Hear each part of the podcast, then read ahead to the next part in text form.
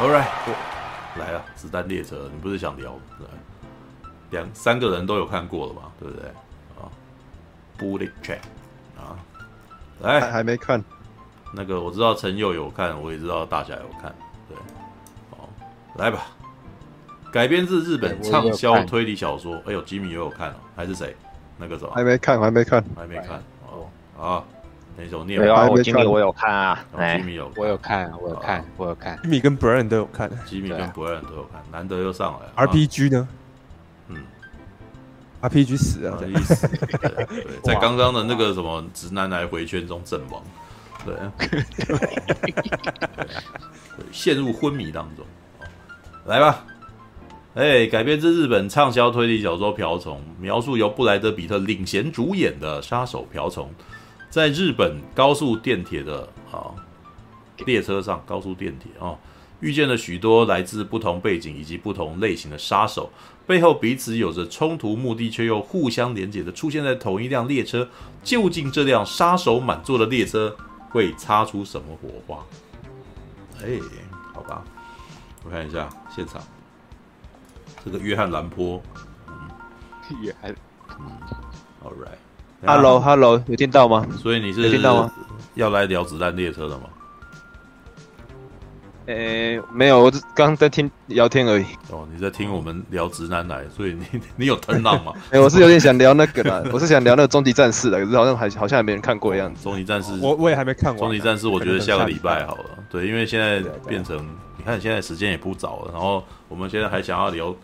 大家都聊过了，看过了子弹列车，哎，好吧，是本本周。好，那我先，那我那我那我先静音好了。I'm sorry，啊，本周主导来那个时候，我是熊宝，不是雪宝嘞。睡着，睡着了。他刚刚看完觉得超好看的。开麦吗？找不到找不到缺点的一部电影啊，他这样他是这样说的啊。哦，熊宝，好吧，那个什么，但是他麦克风是开的。对啊，所以他死了，好吧，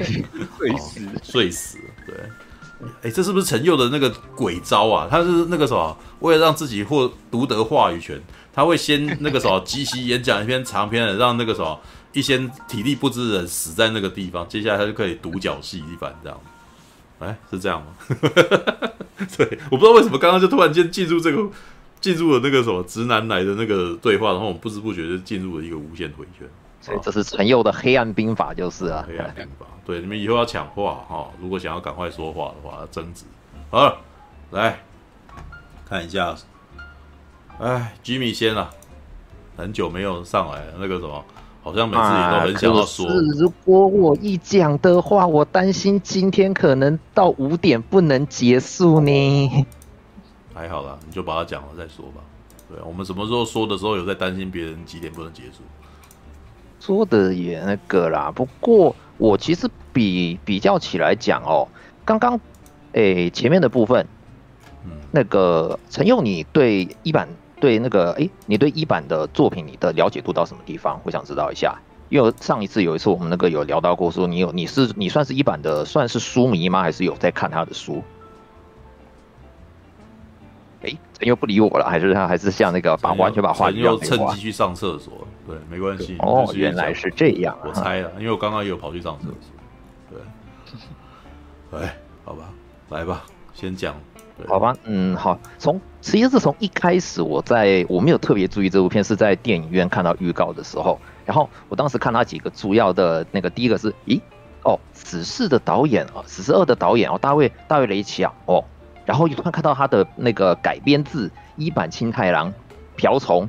我脑中的一些情，然后再就是他的配他的那个预告的配乐，就是用 Bee Gees 的那个 Stand Live 那个节奏感一出来以后，我脑中几个拼图就咔咔咔咔咔的凑起来了，嗯，然后就结论是这部片子有戏，我想我会进戏院，嗯。我不知道说大家对一坂清太郎这个作者的成的作品了解到什么地方，我也不算是他的大的书迷粉丝，只是一坂对我的他的作品对我的的，就是在我阅读小说最高的就是呃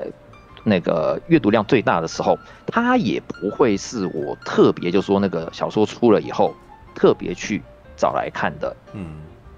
的那种类型。可是有趣的事情是我对他的作品有一种微妙的喜那个怎么讲矛盾感，就是他的故事我是喜欢的，可是他写书的文笔风格。我实在有的时候不是吃的很吃得下去。他这个作者的的呃，对我先呃这边还打断一下，有没有人对他的作品有了解的？还是那个还是我一个人就读我就读讲这样子？没有，我没看过他的小说。对，好，一坂幸太郎的作品其实它的特色其中几个就是我先不讲说它的故事的类型这一些的，它基本上它的角色的一大特征就是，或者这一次其实为什么我说看到大卫雷奇岛这部片子的时候，我就心里会有对到，因为。他的作品其实角色的特色之一是就咋的样耶，嗯，他的角色的故事其实你可以把他的故事都看成说那个用很多就像是一部多线性的漫才剧一样，他的角色通常都是两一两个人物一直在对话，一直在对话，就是这种好像这种好像人家讲说是村上春树用的那种风格，就是他的角色通常都是用不断的两个之间的对话啦，然后去把故事做推进。带来的第二个特点就是，他很喜欢用的方式是那个多那个应该怎么讲，多线性是交错的方式。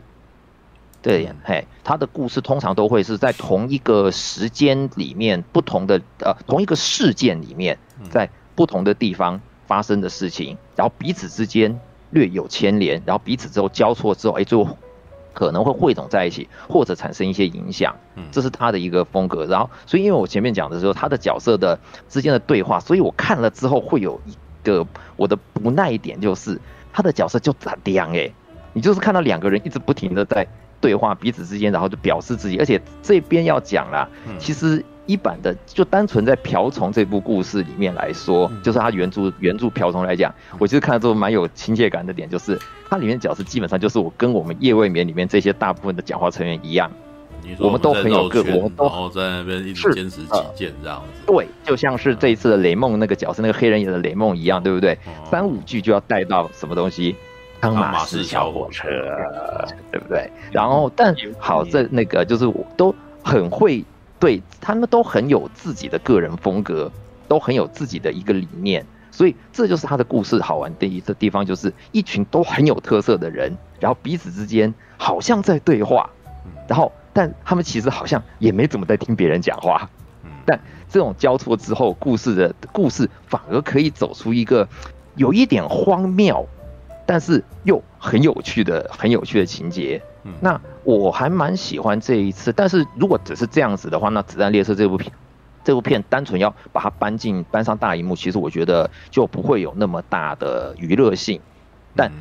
那个大卫，呃，就是说这次的应该不是说光说大卫，就包含是这一次，我觉得他的编剧也改编的很不错，就是他把这次那个整本瓢虫里面的一些重要的情节都有保留下来，就是有一点有你说去无存菁也好，或者就是说他把一些特色。表现出来，然后一些重要的情节保留了，可是故事的整体的走向到后续的话，跟原著是完全不一样的。嗯，我接下来会比较讲的部分，可能会不是比较偏重于，就是它跟原，我对不起，因为我看书的话，它多少会有一些概念，就是原著跟那个电影它都是彼此不同，但是又有一些彼此不同的地方，我可能会把它有些做比较，或者就是我觉得电影改的比原著。好的，或者是比较有趣的地方，我可能会着着着重于这一点啊。所以包含就是像做那个，等会这部单纯以子弹列车里面它，诶、欸、画面的呈现啊，或者一些就是他使用的手法，就以摄影的手法这些，可能不会是我等会讲的重点。所以这个就交给像是那个大侠跟初兄你们这种比较观场在电影部分的人的部的的的来讲。那在剧情部分，我觉得他改的很好一点，就是他把那个人物的。特色突出出来了，嗯嗯，对不对？在原著里面来讲，其实那个 Ladybug 这就是那个就是我们布莱德比特，嗯，我们老布先生他演的那个角色，他的人物特征是什么？其实，在原著里面，他是其实算是，呃，这这次其实很明显，一个就是他其实就呃很倒霉，嗯，他是一个地狱倒霉鬼，嗯，只要在他身边发生所有的事，他只要他所有他想要做的事情，他就没有办法达成，那。像小说里面有一句，他后面到甚至到自我解嘲的时候，他是讲：我是生活在新干线上的男人，我在这边已经为我我在这边已经住了十年了，我永远想下车都下不了车。这个时候我看的时候是那个这一部在原著里面有，但小说呃这电影里面他把这个省略掉。可是你感觉得出来，就是他所有的事情就是永远不会达成事与愿违的，嗯，对不对？但他突出一阵，可是他这次的电影加重的部分就是他是变成说好像他休息了一段时间。然后重新回来，只是想做一个简单的工作而已，对不对？然后但是后面整个工作我们看得出来，就是完全不简单。它只是一个本来一个一个五分钟可以搞定的任务，就这样子莫名其妙的搭了，在那个就莫名其妙的一路就是故事就这样哔哩啪啦噼里啪啦的一直下去，就在他的倒霉的事件发生的时候发生下去。然后呃，再来还有就是导演也蛮取巧，就是它里面的把呃一些。人物的特质或者故事中本来没有那么突出的角色，他把它加强了。像那个他们这次找那个坏皮兔嘛来演那个狼那个角色，原著里面狼完全不是这样的个性的。他原著原著里面的狼为什么会叫狼的原因，是因为他他基本上是一个欺负专门欺负弱小的的那个像童话故事中的大恶狼才被人这样称呼。但这次电影很很取巧，就是第一个他们找一个歌手。有很有特色的歌手来演这个角色，对不对？然后，但那个他如果因为他是歌手，演技不到怎么办？简单嘛，放一个蒙太奇的蒙太奇的 MV 方式，一下就交代了他的一生，对不对？方非常方便的方式带了过去。然后那个甚至，但是他又包含跟原著一样，就是为什么他会那个狼为什么会到那个列车上面的那段跟原著的故事基本是一样的，他是为了要杀那个蜜蜂。但他要杀蜜蜂，就虎头蜂，应该说虎头蜂才会到了这边，才会到车上，然后也就那么巧，就是他是第一个让那个瓢虫碰到的难关，就是跟原著是一样的，所以我那时候看的时候点就还有笑得蛮开心，就是我有我有被逗到，就是哦，他还是把它保留住了，而且连死法都刻意用一模都很类似，在小说里面。瓢虫的杀人方式就是他的杀人方法就是他不喜欢用枪，就跟这次电影里面一样。你看他那个他的那个算是委托那个什么呃中介人一直推那个就是玛利亚，一直跟他讲说你你要带你要带枪，他就是不带。结果他里面之后那个这些人看到他就是变成用刀啊或这些的。然后有一个小地方是为什么那个大家可以如果说有观察到就是那个狼死的时候，虽然在电影里面他是先被刀捅到了。对，但是他最后倒下去的时候，脖子刻意的撞到了那个那个手提箱。嗯，大家有有有这一点，就跟原跟原著是有梗的，是因为他在原著里面就是一瞬间被瓢虫扭扭断了脖子，所以他扭断脖子这一点还是要保留，就是他还是把原著的这些重要的关键点或者一些比较特色的关键点都还是保留在里面。那那个李呃再讲就是雷梦跟那个蜜柑跟蜜柑这两个角色的时候。他把那个保存了蜜柑的那种神经质，蜜柑在原著里面神，他是一个就是比较嗯个性比较阴冷的，然后很 A，他里面前形容就是非常 A 型，他是一个 A 型的人，那个做事一板一眼，然后那个自我哎自自尊心很高，然后喜欢看小说，但然后所以跟。柠檬，大家都觉得说他们两个外形看起来很像，气质很相似，可是基本上都完全相反。那原著里面两个都是日，当然都是都是日本人嘛，然后只是长得很相似而已。但这次的电影把它改的是，他们似乎真真的像兄弟一样，就是不应该明显的看出来他们是可能有领养关系，或者有时候从小是一起长大。原著是没有的，他们只是这两个感，然后感情也不算好，对不对？这个版本是他们明，就大家都说他们是双胞胎，可是他们两个人，他们双胞胎，原著也说他们是双胞胎，就说都是他都他们就是 twins，他们就是 twins，但是在那个就是外观看起来真的很像双胞，在原著是外观看起来很双胞胎，所以我就说电影改编的很好的一个地方就是他刻意的做出反差了，嗯，然后刻意的把那个连人种。外形都做反差，就是只想说这两个人，他们两个一直形影相伴，就像双胞胎一样。但后面也也真也加了，就是电影加戏，就是他们两个真是从小一起长大，可能真的就像兄弟一样。然后虽然个性南辕北辙，可是有那种奇怪的互补在里面。嗯那还有一个在就是我个人很喜欢的的改动啦，这个可是跟跟阿佑我看阿佑的那个写的就不一样，就是那个他们这次找了那个。那个乔伊金来演王子那个角色，嗯，对，阿佑觉得说把王子的那个戏份好像弱化了的，但我看原著里面，我看我我看的最不耐跟最就是烦闷的跟厌烦的就是，嗯，王子跟木村爸爸就是那个木村雄一互动的地方，因为说跟真田广之吗？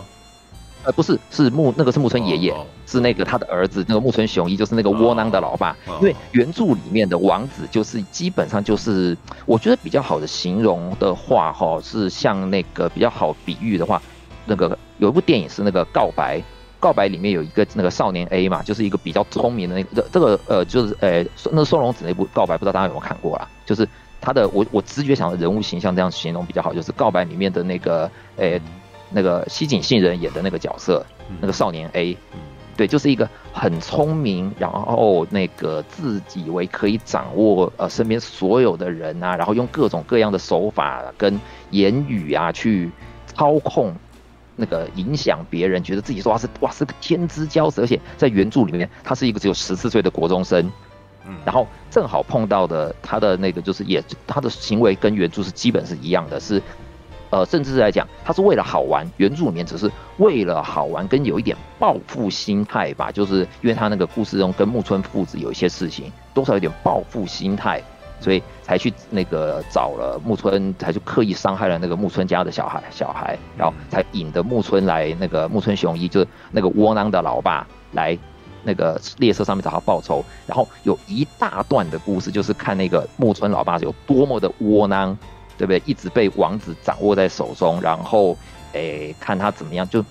诶，这告诉我们一件事情就是，成年人可以窝囊，但是成年人如果窝囊到连自己的，连窝囊到一个怎么讲，不要碰酒，它里面就是因为它只要它里面基本上是那个一个那个原著里面它是一个酗已经酗酒了，那个就是酒精中毒了，连所有角色碰到他都是，你现你有酒精中毒吧？对不对？你这样子不行哦，都很多人都劝他，甚至王子这种东西一直去 PUE 他，就是你看他一直一个，一直从头到尾都是很窝囊的中年人。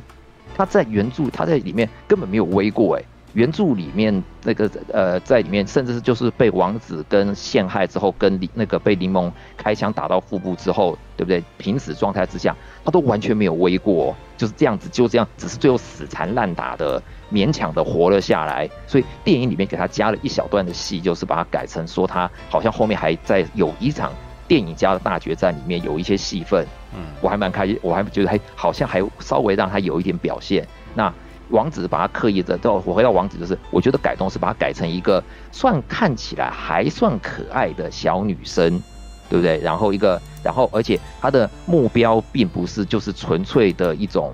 中二吧，中二觉得说哦，唯我独尊的那种，好像表现自己多厉害的那种，只是运气算起来就是他自己里面在这次电影里面的个那个呃、欸、王子讲，我这个我就分区分王子讲就是女生嘛，王子讲讲过的就是我是因为为什么？因为我很幸运啊，他讲出那句话的时候，其实是充满着就是我就是一切掌握一切的那种，我一切的天之骄天之骄子，一切都在我掌握之中的那种感觉的。对，他找一个还算可爱的小女生来演，比一个。十四岁，然后那个由，呃，外形可能像神木，呃，那个神木，呃，神木，呃，神木龙之介一样的，嗯，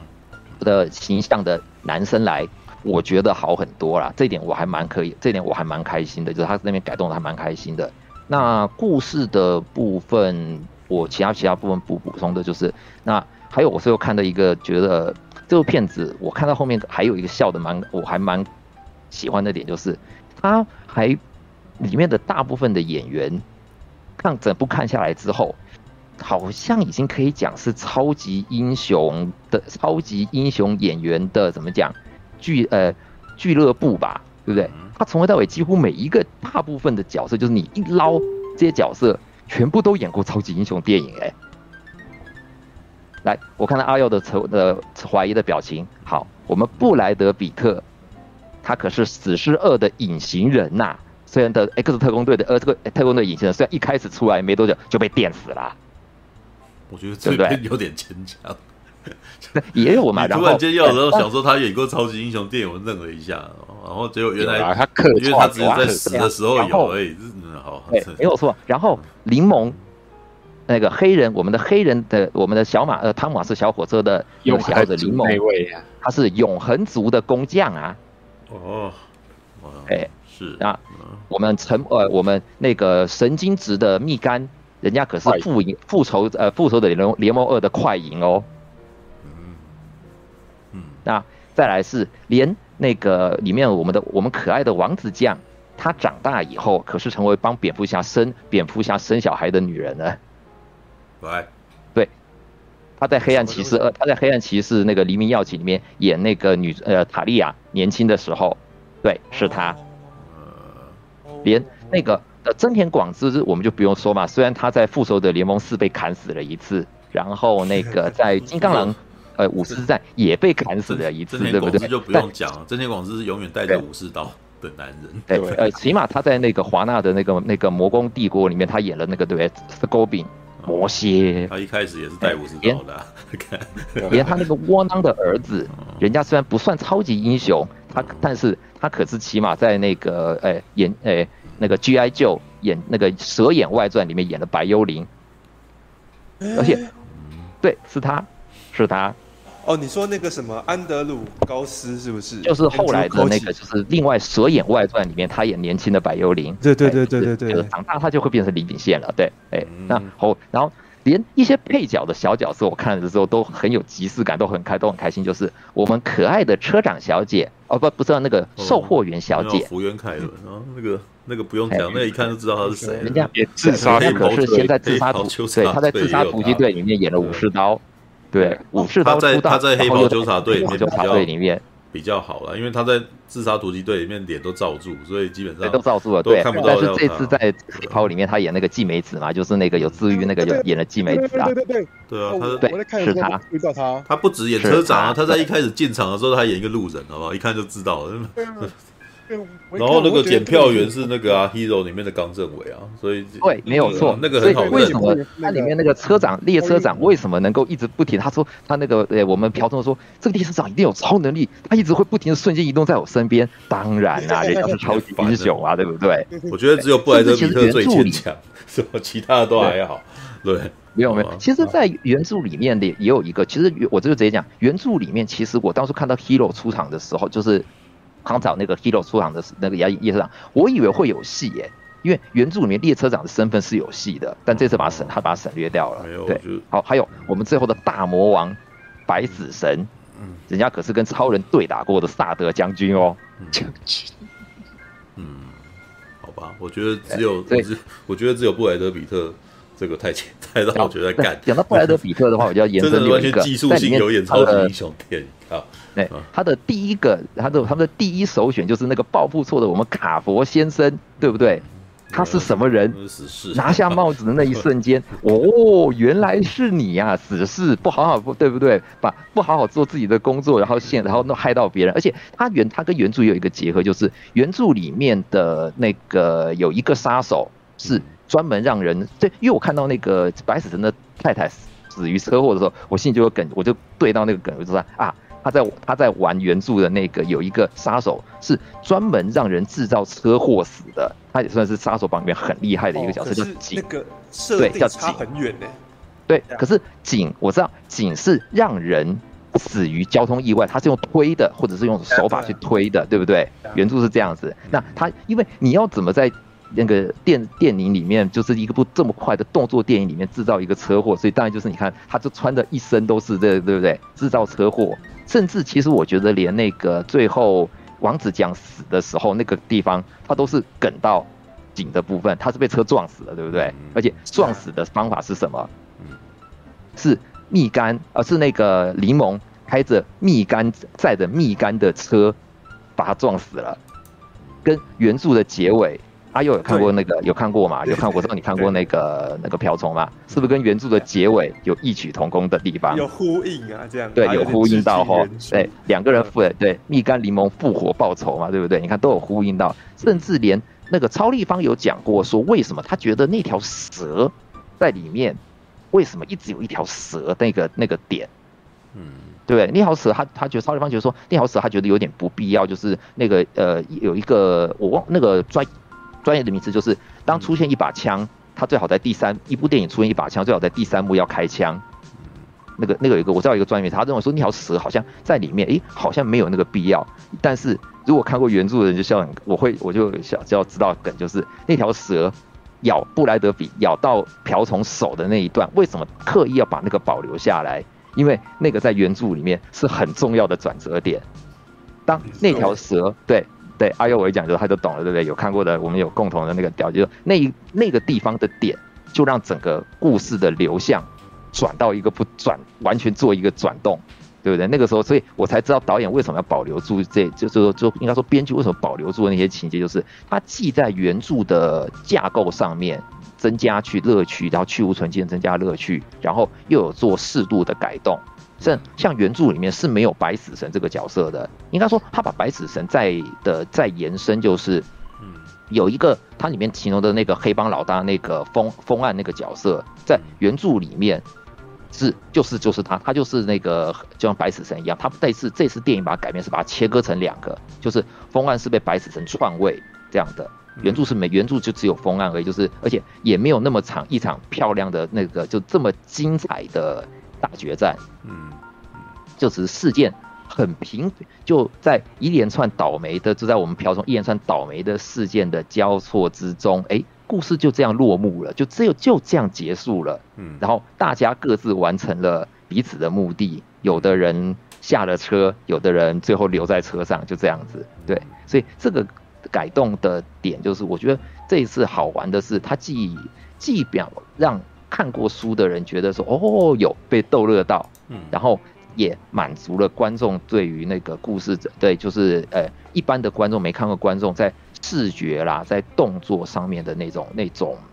娱乐感，然后尤尤其是音乐很棒的地方，就是不要讲那个像其他像一开始日日文版的那个 Stand Alive，然后甚至像那个 Be the Hero 的苏总刚刚提的 Be the Hero 也都是日文版的，它都是日文歌，然后在。讲我们那一瓶很抢眼的那个矿泉水的一生的故事的时候的呀，这一连串的故事的时候，放的是寿喜烧，对不对？音乐非常的就是发呃，应该怎么讲，怀旧金曲的感觉，所以很能够带动情绪。我觉得这还是那个他那个大卫雷奇，他你不管说故事怎么那个他那个其他怎么样，他起码弄了一他是一部很有娱乐性的故事，嗯嗯嗯。好，大概先讲到这边，看看其他地方再再那个。Jimmy 讲的都是小说与电影本身的联动。是的，这是我我关注的我关注的地方，因为我觉得这边可能我能讲的比较多啦。就是像电影的表现，就是那些的话，像是也看得出来，就是他用了大量的就是致敬于像当年成龙他们这种就是对打戏里面的这种就情境对打，在某一个特定的环境里面，怎么样运用彼此间的。配合的动作，其实那就明显说彼此之间有配合套招，但是怎么打得很漂亮的那个动作，嗯、这那个大卫林奇也那个大卫林呃雷奇大卫雷奇啊也有讲说，他是这次的里面的动作，他是有跟港港剧成龙的武打片致敬嘛，所以感觉得出来这一些。当然是其他视觉更呃 detail 的部分，可能要看那个簇兄你们那种比较专业看电影的人来讲这样子。嗯，我不是专业看电影，我只是喜欢看电影的人。对，喜欢看。没有专业。必须要用这个东西赚钱，我觉得我好像也不是。对 啊，对了。那个 Wish 旁边有写说白死神的儿子不是演超级英雄嘛？对嘛？人家虽然不是演超级英雄，但他好歹演过那个波西杰克森嘛，对不对？人家也是神明的儿子嘛。超级英雄的本源其实也是来自于那个，来自于这硬来的，这硬胡说，硬扯，对不对？硬扯，讲得出来的角色没有给他扯上去。但是这种本来也没有什么奇怪的，因为那个他们需要这六个、这七八个角色是都非常样板化的。瞬间让你呃知道它是一个什么样子，还有那个这次出现的那个风，大家应该知道嘛？那个就直接多米诺嘛，就是我我没有提到，就是我们那个毒蜂小姐，就是史诗二的多米诺嘛。哎，你看，所以大卫大卫雷奇其实我觉得他有在找他的一些班底吧。就是他有在，你看，就是像布莱德比特，他跟布他是他是布莱德比特的替身嘛，这个不要讲了。那跟莱恩雷诺斯啊那些他们都合作的很愉快，所以我觉得就是多少把他们找回来，做了一点那个，就是等于一方面让大家自己的班底，然后也在戏里面演啊。所以有一个人在这部里面有一个人蛮不合群的，就是我们的玛利亚小姐，对不对？山卓布拉克到现在没有演过超级英雄片或者类那个就是特意的。就是英英雄性的骗子，对不对？最多只是最多只是那个瞒天过海一下子而已，对，这点不太好。啊，里面有一个人想演也一直演不到啊，查宁哦，塔对，查我们查宁塔图，对不对？哎，差牌手差一点成为金牌手的男人，哎可惜没有那。刚刚 G.I. 救就有人这样讲，那他妈的演 G.I. 救就不算超级英雄，他就是对啊 G.I. 救啊，我就是在扯，对不起，嘿，我就扯，嘿，嗯，好吧，Alright，来我看一下，喂，熊宝，耶，换我了，我等好久哦。哦，讲吧，你刚刚应该睡死，然刚看完后回来了，啊，没有没有没有，我我我一直精神都很好，很亢奋。哦，好吧，我觉得，哦，超级好看的，嗯超级好看。为什么？我我因为我看完当下，我我就很明白这部电影的定位是什么。嗯如果以那个便当来比喻的话，就是一一部嗯呃外外外观外观跟内外观很很普通，可是内线是内线呃也很单一，但是嗯。呃厨师把这里面的内线处理哎、处理的很复杂，但是又全部贯穿在一起嗯。的一个很很丰富的寿司。嗯。对，因为因为这部电影就很明显的知道说自己自己是要摆在摆在什么位置，嗯，然后就不会去做一些不该做的事情，或者说只是为了致敬而致敬，然后让观众看不懂的事情，或者为一些很降低智商的那个桥段，都完全没有。嗯然后我我我觉得我在看的时候，我是很享受这个整段过程，就跟嗯大概就跟里面那个剧中里面的那个演员一样，是在搭一部那个火火车一样的感觉。嗯我我觉得很轻松，而且我在看的时候，我完全感觉感觉不到是两个小时多的电影，嗯我感觉好像只有一个小时多而已。嗯嗯然后我我在看完的时候，我当然最最喜欢的是那个黑人角色，我我觉得他非常幽默。我嗯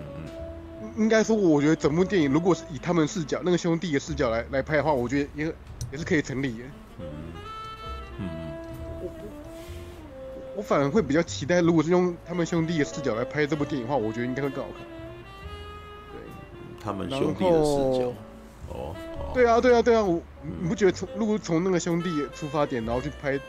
的话，你是因为你比较想要看他在那个什么讲说杀死那十七个人的的详细过程吧？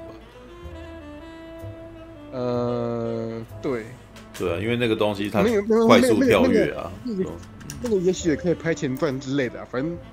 反正我我我会比较倾向于，如果是从那个兄弟的出发点，然后去拍这部电影的话，我觉得也是可以成立的。我我因为我觉得那个那个那两个角色很，我觉得很讨喜。嗯，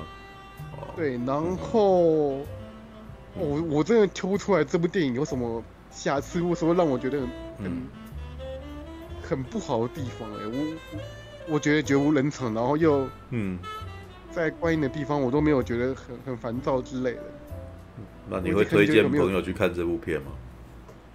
我我我我我我我超级大推的、欸，我觉得有趣的点就是《子弹列车》目前在社群当中，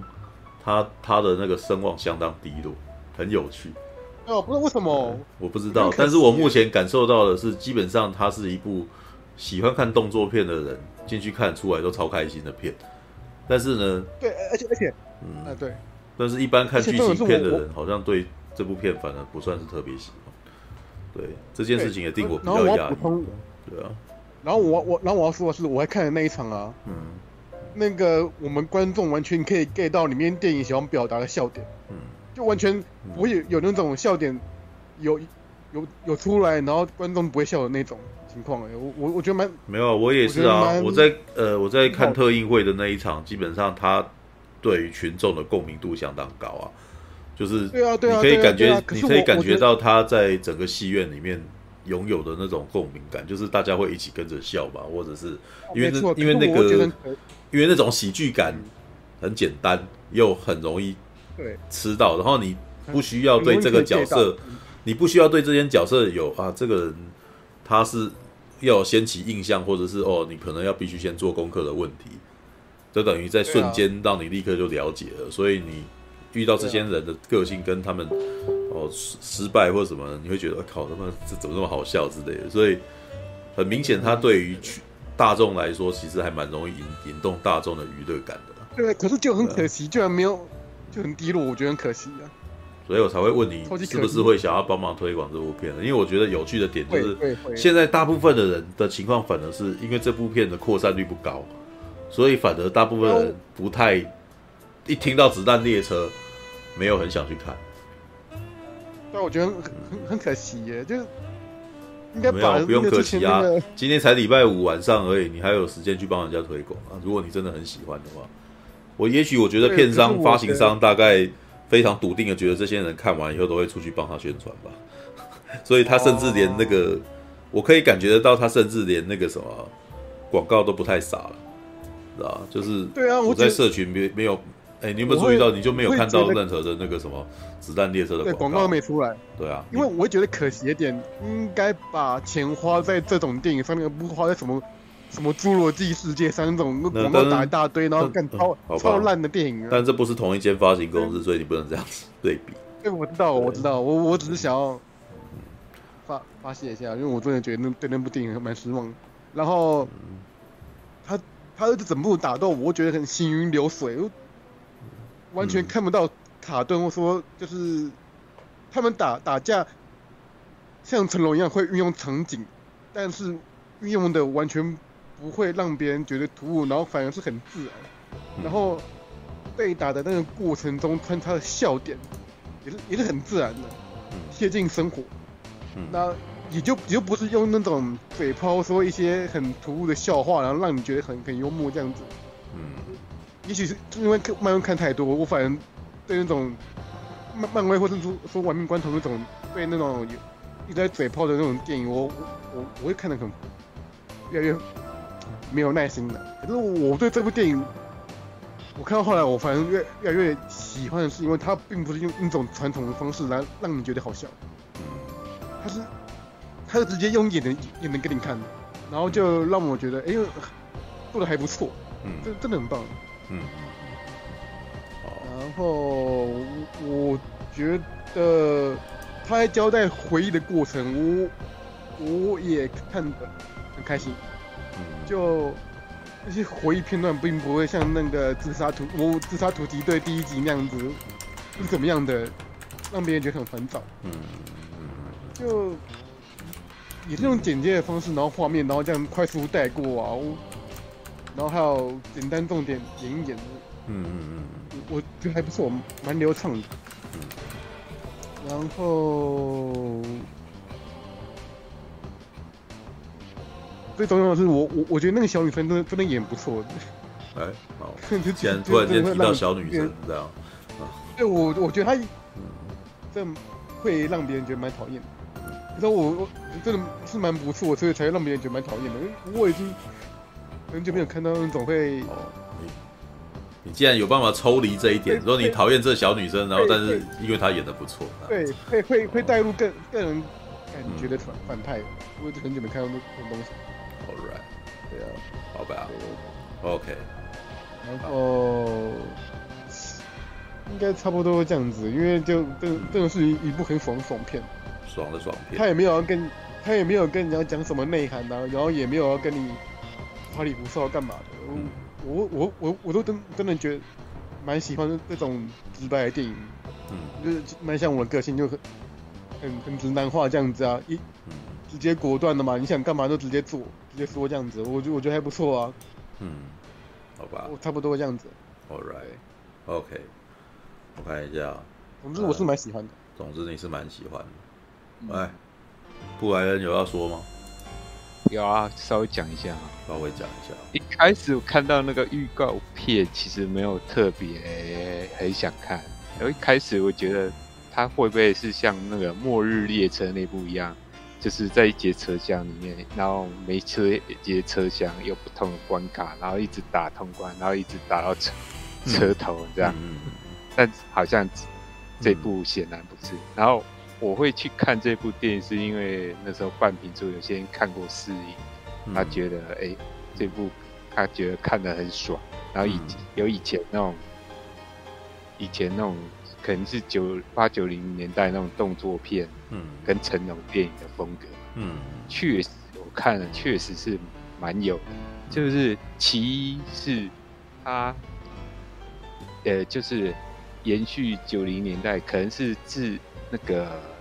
终极警探以来，就是那种秘密空间，有吗？嗯，或者是在那个移动式的那个交通工具里面，嗯。的那种哦。动作类型电影。你这样讲的确，那个对啊，那个什么史蒂芬席格曾经拍过一部。第二集《魔鬼战魔鬼战将二》，你知道他在里面这样子，就是知道他也是在那个买一节列车，好几节列车，在一一辆那个什么高铁里面去做这件事情。对，所以呢，就是我我记得西格打的比较暴力，跟那个残忍一点。没有他的他的风格比较写实啊，这部相对来讲他比较走夸张，然后比较黑色幽默一点，比较硬汉一点嘛。你看，没有没有，应该说他比这一部啊，我说子弹列车比较偏黑色幽默式的。子弹列车就是节奏更更快速的追杀比尔跟偷拐抢骗啊。对对，没错，因为它里面其实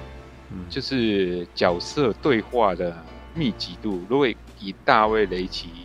之前，嗯。比如说捍卫任务来讲，它确实对话密集度比较高，更。偏向像那个昆汀的那个风格，嗯。嗯、但是他就像初大讲，他也有那个以前成龙电影一些风格，就是前面那个吉米跟那个雪宝也有讲，他就是里面擅长利用空间里面的一些小物。嗯，跟周遭的东西来进行格斗或攻击对方，比如说 用笔电夹对方手，然后用车门来挡住对方的行动。嗯，然后他中间不是有一段前面那个布莱德彼特还不是还利用那个嗯。高尔夫球杆跟行李箱嘛，然后在车门之间设一个路障，然后他射完，他不是还一个很洋洋得意说 I am my cover，我是马盖先，我是马盖先，我简直是马盖先。乖对啊，这这句话只有我们，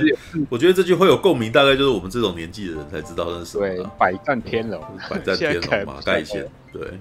没几个人记得马百战天龙是啥是什么。对啊，所以就确实他有在致敬以前那个八九零年代的一些动作片的东西在里面。嗯，但是呢，他以剧情结构、叙事风格又跟之前我讲的，比如。就是一些那个动作片又不太一样，因为像，嗯，比如说《终极警探》好了，嗯，或者说《魔鬼战将》好，嗯，它比较特别是，它可能前半段就把敌我双方的背景、好吗？动机都已经讲清楚，剩下来只是看你怎么去，呃，敌我双方如何去，诶，交手，然后打通关。可是这一部相对比较不一样，是因为它是群戏。然后他有各路人马聚集，然后开始你会觉得，哎，奇怪，这个这些角色怎么好像互不干系，可是会聚在一起。然后他有点他的叙事方式有点在，因为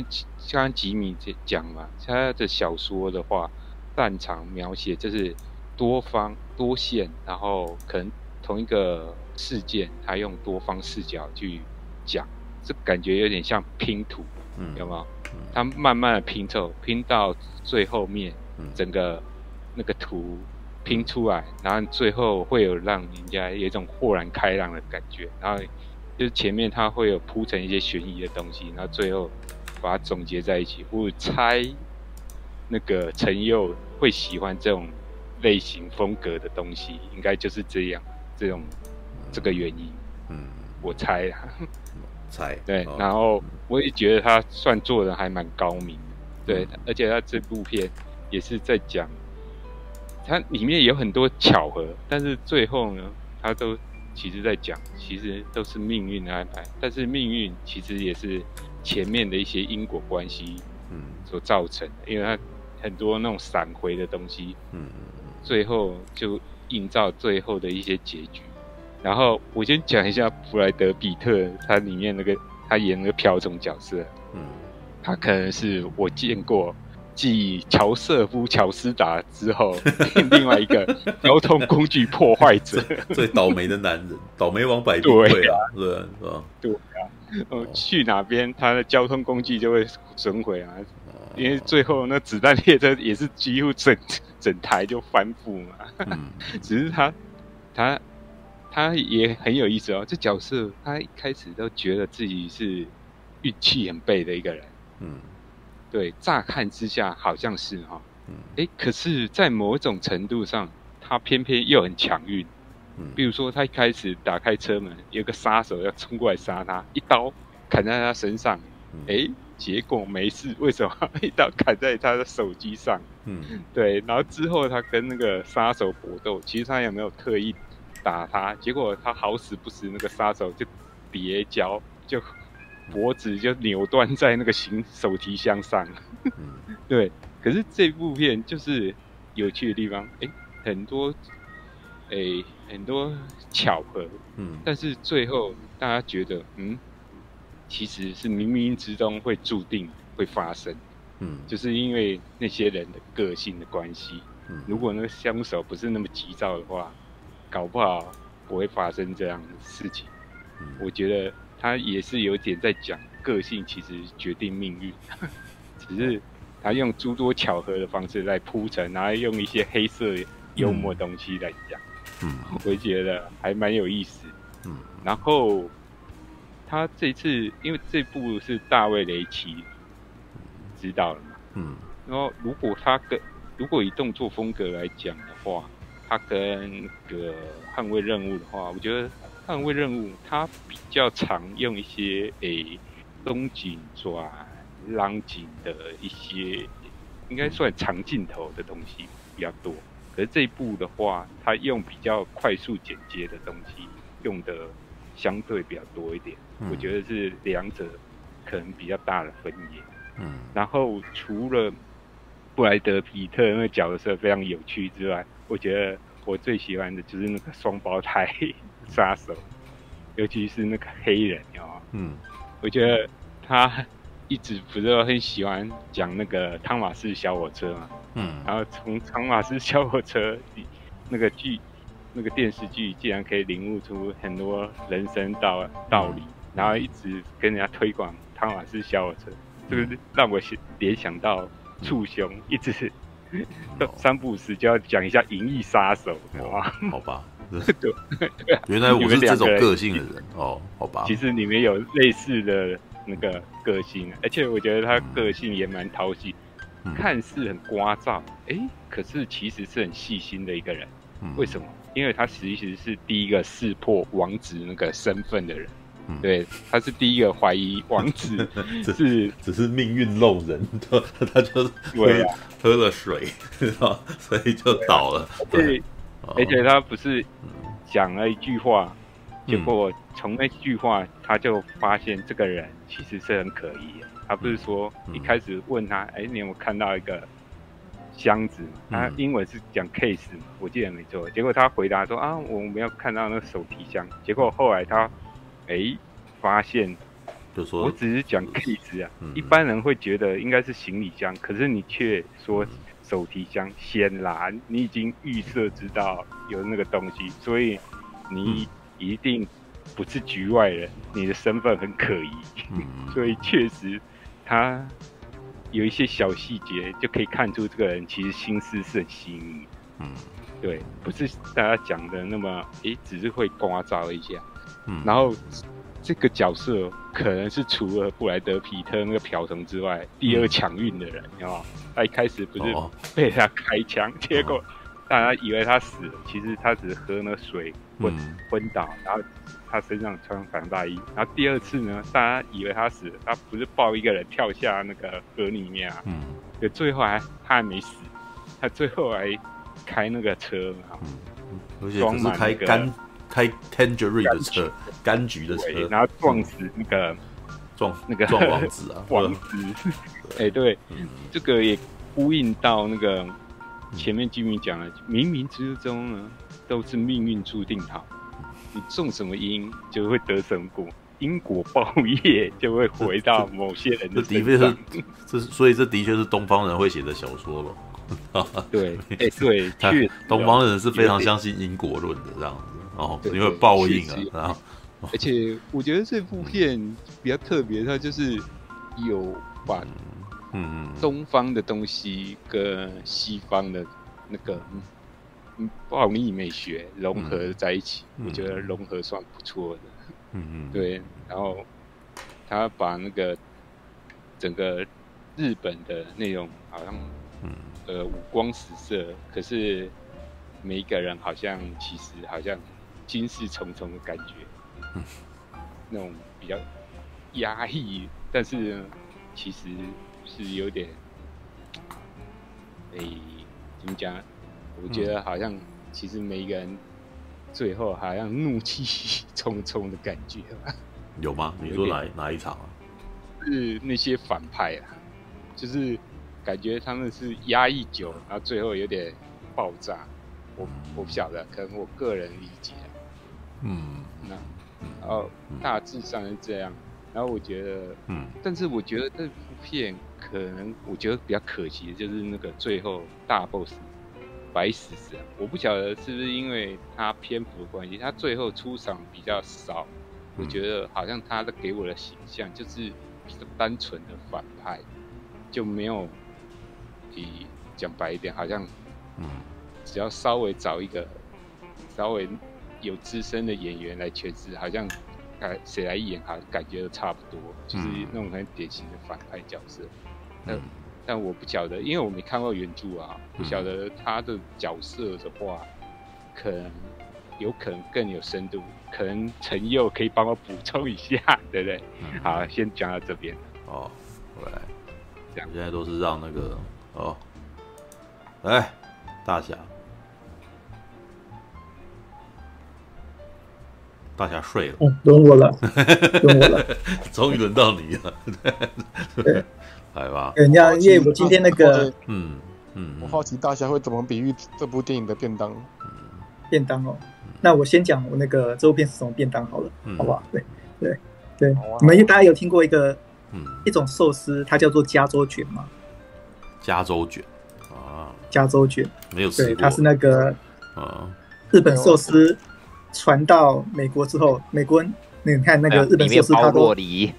对它，它上面那个传统日本寿司，它上面都生鱼啊，都都在日本人吃不那个美国人吃不惯嘛，所以美美国那时在那时候在那个美国发展的日本师傅就只好配合哎美国人的胃口，对，把那些洛梨呀，然后鲑鱼卵啊这样包进去，然后呢寿司还要把它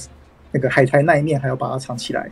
只能用那个鲑鱼那一面或是那个鲑鱼管软那一面。秀给那个美国看的，对，这样的话美国就觉得说，哦，这东西可以吃，不是那种哦一一整条生鱼包在米饭外面那种东西，对，看起来很可怕。哦，对，这我我觉得那个这部片就是一个很典型的那个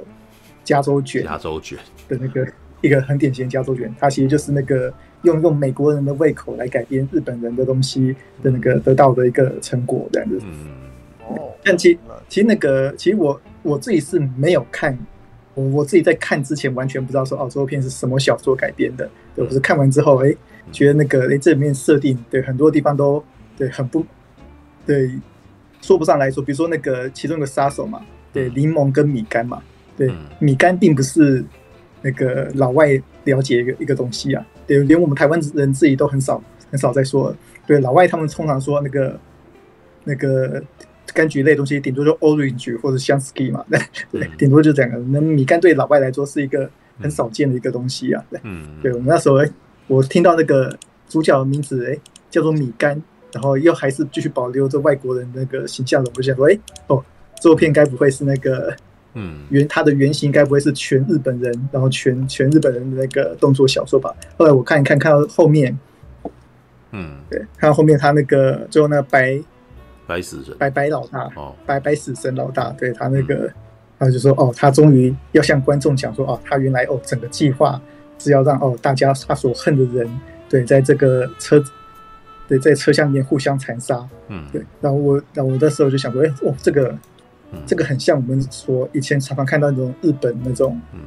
那种哦推理小说啊，嗯，对那种悬疑小说那种布局，对嗯，有一个真正的幕后黑手，哎，用各种不同东西操弄着哦一群人，对，美国人不会，通常不会想到，这这很这其实很符合日本人的那种世界观啊，日本人喜欢绕圈子啊，对，日本人那个会觉得说哦。对我的痛苦，你也你也要跟我一起痛苦，而且你要比我过得更痛苦。对美国人会想说，哦，对你让我痛苦的人，我开枪，嗯，让他死掉就可了，就够了。对对，美国人会，对，就像那个刚刚那个谁讲说那个，嗯，告白，对，告白那个中二，嗯，对，那个那个中二小屁孩，嗯，对他的那个坏的目标就是那个要要做大炸弹，对，炸死全校同学，这样的话他妈妈就可以看到他。对美国人而言。这很绕，这种这种思想概念是很绕的，非常绕，是是只有日本人才会这样子做，这这么这这么绕的一个设定。美国人就说哦，对，你就直接带把枪，对，去去学校扫射就好了，对不对？干嘛还绕那么远的？这是哦，这是两边很很不，这是两边文化很不一样的东西。嗯嗯，对，所以说我们那时候对我就想说哦，哎，那这部片对有有哪些，有有到底改了什么东西？我我自己还没有做什么。功课啦，因为我觉得那个陈佑啊，其他人我能能能够做的功课都比我更多啊，所以我就讲哦，我看的时候的第一个感觉，嗯，对我刚才讲的我第一个感觉嘛，就是那个米干跟那个老大设定嘛，嗯，然后第二个设定是那个他整个拼贴的哦，就是很像那种追杀比尔啊那种哦，各种哎各种那种拼贴式的那种哎很很疯狂杂乱哎又很迷幻的那种世界观，对，然后这你们刚才有提到嘛，哎为什么这部片？对，感觉好像热不太起来。对，其实你要想哦，其实，嗯，虽然说我们现在哎三不五时就会提到什么追杀比啊、Top 抢片这种片，对，要记得哦，这些片当年也都没有大卖啊，这些片当年也不没有大卖啊。对，追杀比尔稍微好一点，偷拍小片在那个时候也只是个哦票房小东西，是后来大家觉得说哦才发现说哦这片还蛮厉害的，才慢慢哦把它对的那个价值提那个地位提高，价值提高哦这种哦拼贴感哎。玩那玩东西玩的很凶的片，对，其实并不是所谓的一般大众口味的，并不是一般大很多很多大众对他期望是呃，他希望哎可以让他的那个精神压力对越越解放越好，他他不必须要他并不想说哎，在一个对看起来好像是动作片片上哎听三次汤马斯小火车在讲什么，对对，汤马斯小火车的梗我觉得很有趣，嗯，对他那个里面用了很多梗我都觉得很有趣，但我相信。很多有一些可能一年只看一两部片的观众，在他那个黑人的在那个雷蒙提到第三次汤马斯的小火车的时候，他们只会觉得说啊，对，怎么又来了？怎么又？因为这这种呃，从那种偷拐抢片啊、追杀比尔啊，他们这种开始哎，以这种这种次次文化哎次类型，对，慢慢发展出来的一种这种非常特别、很有特色的一种类子类型，他们有一个很重要关的特点，就是说哦。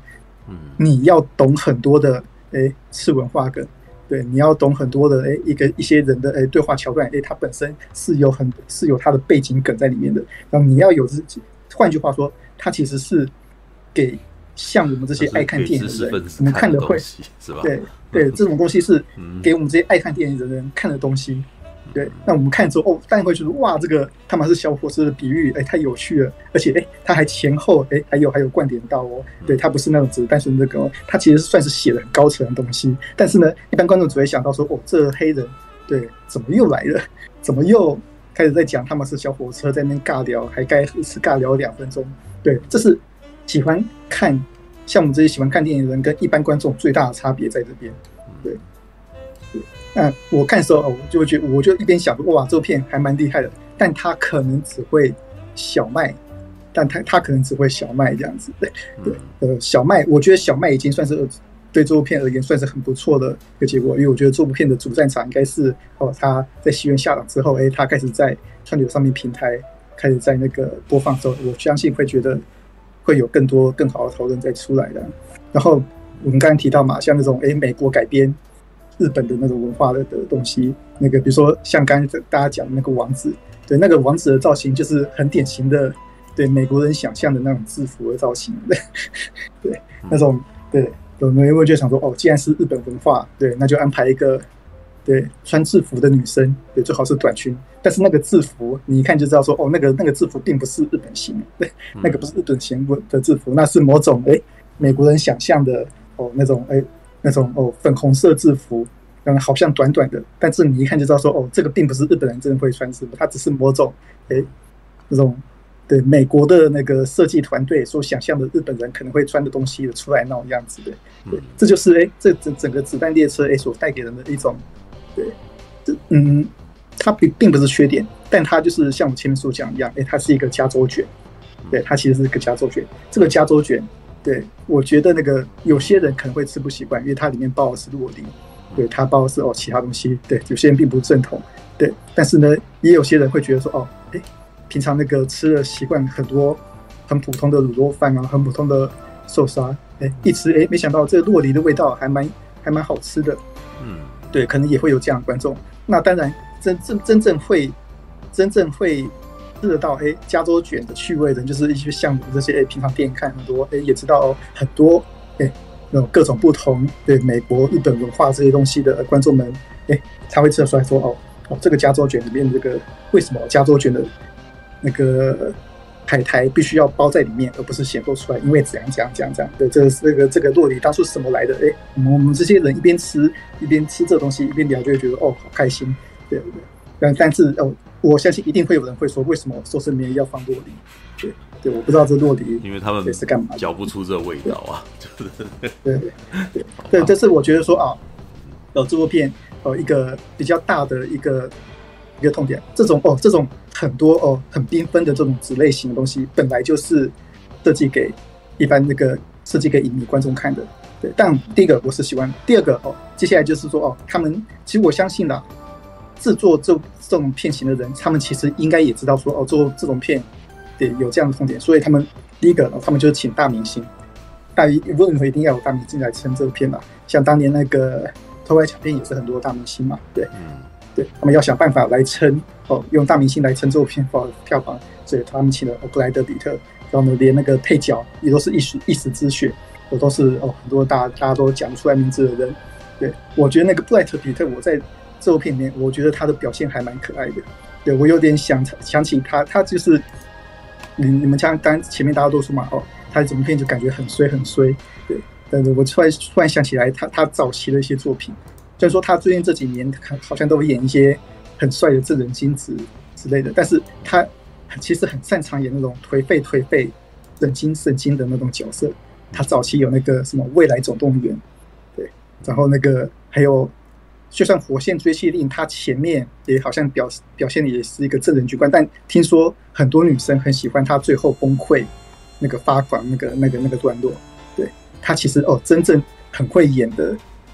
他真正诶，虽然说他的那个明星形象好像不太明显，但他其实这种哦，这种所谓的颓废形象跟这种诶疯癫形象，嗯哦，这那个其实有在发光。对，他那个有一段时期很早期的时候，都是靠这种哦这种特点来来吸引很多观众的。对我，然后我觉得我在子弹列车的时候，我有感觉到说哦，布莱德彼特他又把这种颓废的那种趣味感又把它带回来了。对我每次诶看他那边。对，又又又倒霉了，然后又摔倒了，对，那又怎样说？我就突然觉得哇，这个角色好有趣哦。对对，我我感觉我好喜欢这角色。对，这感觉，对，这个这角色顺顺的，但是又很可爱。对，那个布莱德比特把那种，对那种衰跟蠢的那种界限感，他演示的很好的。对，对他让让你觉得感觉说哇，这个人好衰，好好可爱，但又不会让你觉得说哇，这个人那个衰的很讨厌这样的。对他那种。是我那种价值感，才有做出来的，对，嗯，而且，然后，然后第二点是那个，除了大明星以外，那当然就是最重要的就是要提到那个动作场面嘛，对，当很多人来看这部片，对，来来来看，当然就是动作片喽，对，嗯，木泽哦，大卫雷奇的大名跟那个动作片大名来来，那如果说要问我说我最喜欢哪一部动作场面的话，我其实我最喜欢是那个布莱德比特跟柠檬在那个必须要安静的车厢，对，互相抢。枪内的，对，那个并不是打的最大，但是我是我觉得最有趣的，因为他那个，对，就像你们前面所讲的，哎，那个这部片有成龙味道，我觉得那一段，第一个他的确很有成龙味道，成龙也常常在哦一个地方，比如说特务迷城，对，成龙一边跟人打，然后一边要那个一边要那个遮住自己老二，不让自己露第三点，这样子，对，成龙常会设计这种很有趣的这种哦，不只是打，而且要有某个东西在找在抢。然后呢，在在在要利用那里面的元素来制造出笑点，嗯，就出来这种特性的，呃，在那一段很像成，而且而且第二个是哦，三不五时，对，就有有一个老阿妈就出来跟他们讲说你们安静嘛，对，这这突然让我想到说哦，那种日本文化里面那种日本综艺节目里面都会有那种哦，不准笑图书馆的，不准出声音图书馆的，对，他们会设计这种，对。对，因为那个日本综艺节目会有那个不准出声音的图书馆。对，你明你明明是被那个那个被人踢老二，然后但你还是不能出声音，然后用这种哦很 对这种很硬性的那种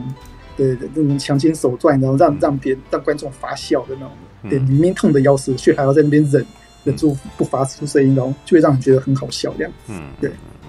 对我觉得哦那一幕融合了，同时融合了哦这三种趣味。嗯，这三趣味，哎，既是哎精彩的打斗，然后又有成龙的对那种趣味，然后又有那种日本人那种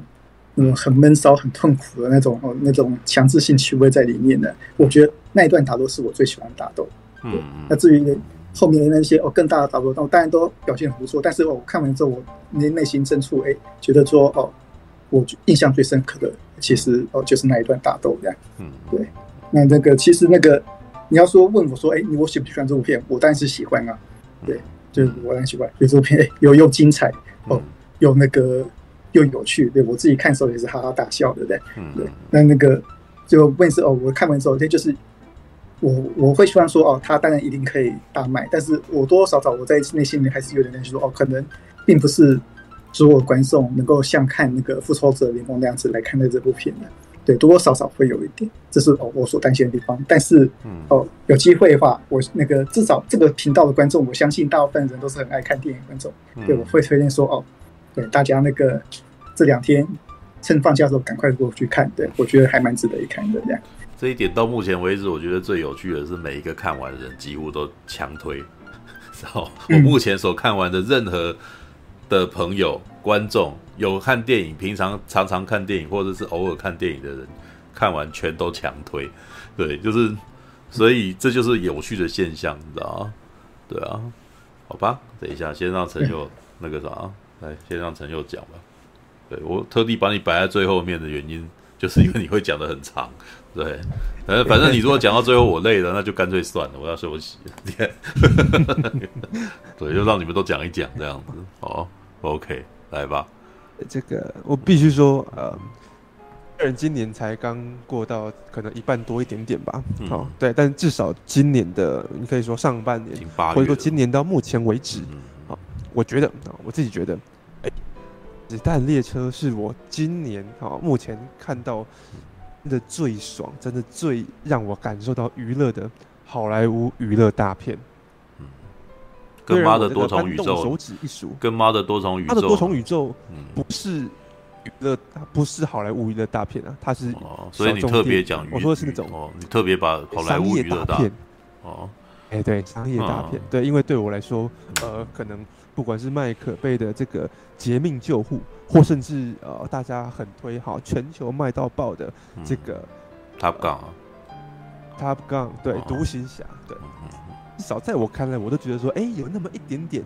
没有没有给他爽到最最最烧到我的痒处的感觉。嗯，对，好。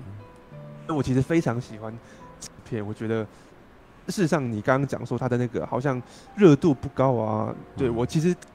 有一点点惊讶，因为我也确实发现了，我也挺惊讶的、啊。一发出来，哎、啊欸嗯，居然那个什么按赞数怎么还比较少这样子？嗯，然后我去看判评处的那个 YouTube，哎、欸，对，嗯、观看数也没有很高。那我就想说，哇，嗯，还好像真的是热度没有扩散到这个一般观众、啊、这个有点不只是我，就算是目前我觉得应该最、欸、推广力最大的那个什么超立方，这这一部影片它的评就是它的那个点击率也是在它。大部分的影片里面算是偏少，所以的确，这的确这部片的那个讨论度是不高。的。对，到目前为止我看起来，尤其是今天晚上，对，到目前为止都是哦。对，好，对，OK。但总之我自己是非常喜欢的，我觉得哇，真的有爽到，嗯，而且这个真的有爽到，还是呃，不管是以一般观众的心情，还是以书迷的心情，嗯，我都觉得说，哇靠，这个改编的真的是太太妙了，嗯。嗯，那我先说小说。当时啊、哦，我一发现说，哦，那个布莱德比特要拍一部这个坂信太郎的小说啊，这是去年发的消息吧，还前年发的消息，我就马上把那本小说这样子找来看了。对，嗯，看完之后，我马上就知道为什么本书要被改编成电影，或者说为什么有人要改编电影会挑这本书。对，事实上，如果各位去去这个什么呃维基爬文的话，会发现好像啊，好像原本这部片的安东尼富夸，原本还没有啊。直接点名说要改编这本书，他只是想说，哎、欸，我想要拍一部跟火车有关的动作片，这样子。好像后来经历一番曲折之后，才挑选了瓢虫，好像是这样子。我我看你刚刚讲到安东尼富夸，我他妈惊一下，我说好家在不是他自己要倒，你知道他自己要导，他自己要倒就是绝地七骑士那种感觉。你知道，安东尼富夸他不是一个厉害导演，他讲故事真的有点让我觉得那个什么。他他不太行，你知道？好啦，大部分人也许会喜欢啦，但是我其实觉得他就是他他会用刚刚那个什么大侠所讲的内容，就是对我这种喜欢看电影的人来讲，这个人的功力不够，知道？哦，所以他没办法玩到让我我靠，他妈超好超厉害那种感觉，对，好吧，嗯嗯。但总之，哎、欸，我那时候在读原著小说的时候，我就马上知道为什么，好，这本书超适合改编成电影的，对，因为因为我以前，啊，早根据我以前的经验啊，我在看日本小说的时候，日本小说都真的是十分步调十分的缓慢，对，啊，然后呢，可能写那个内心深层的东西也是写的呃比较深入一点点，啊，所以你其其实，在看日本小说的时候，你是需要 多一点点耐心的。它跟那种美国的那种娱乐小娱乐大众文学基本上很不一样，嗯对。然后这是为什么？其实日本的小说很很难被呃好莱坞相中去改编，好，因为因为大家不习不习惯那个步调，那不是他们的民情，嗯对。但是看瓢虫的时候，我就还蛮惊讶的，对，因为一坂幸太郎的那个文笔，哎，居然还十分轻快，而且十分轻松，好。对，基本上各位看到这部片里面好像好那个、啊，大家都有点不震惊啊，对不对？然后事实上大部分的时候都保持一种很诙谐、很幽默的那个步调啊。嗯，原著小说基本上读起来的氛围就是那种感觉。嗯嗯嗯嗯。好，然后它里面啊，确实就是呃，基本上。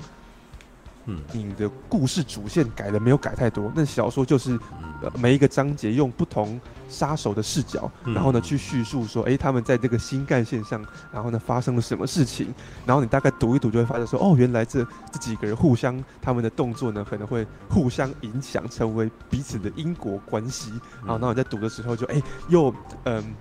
嗯，什么？节奏又有趣啊，然后呢，里面的那个人物对话又好笑，嗯，然后呢，故事还环环相扣，而且是杀手互相杀的故事嘛，这种多方人马互斗的这种黑色喜剧的故事，又读起来就是很精彩，嗯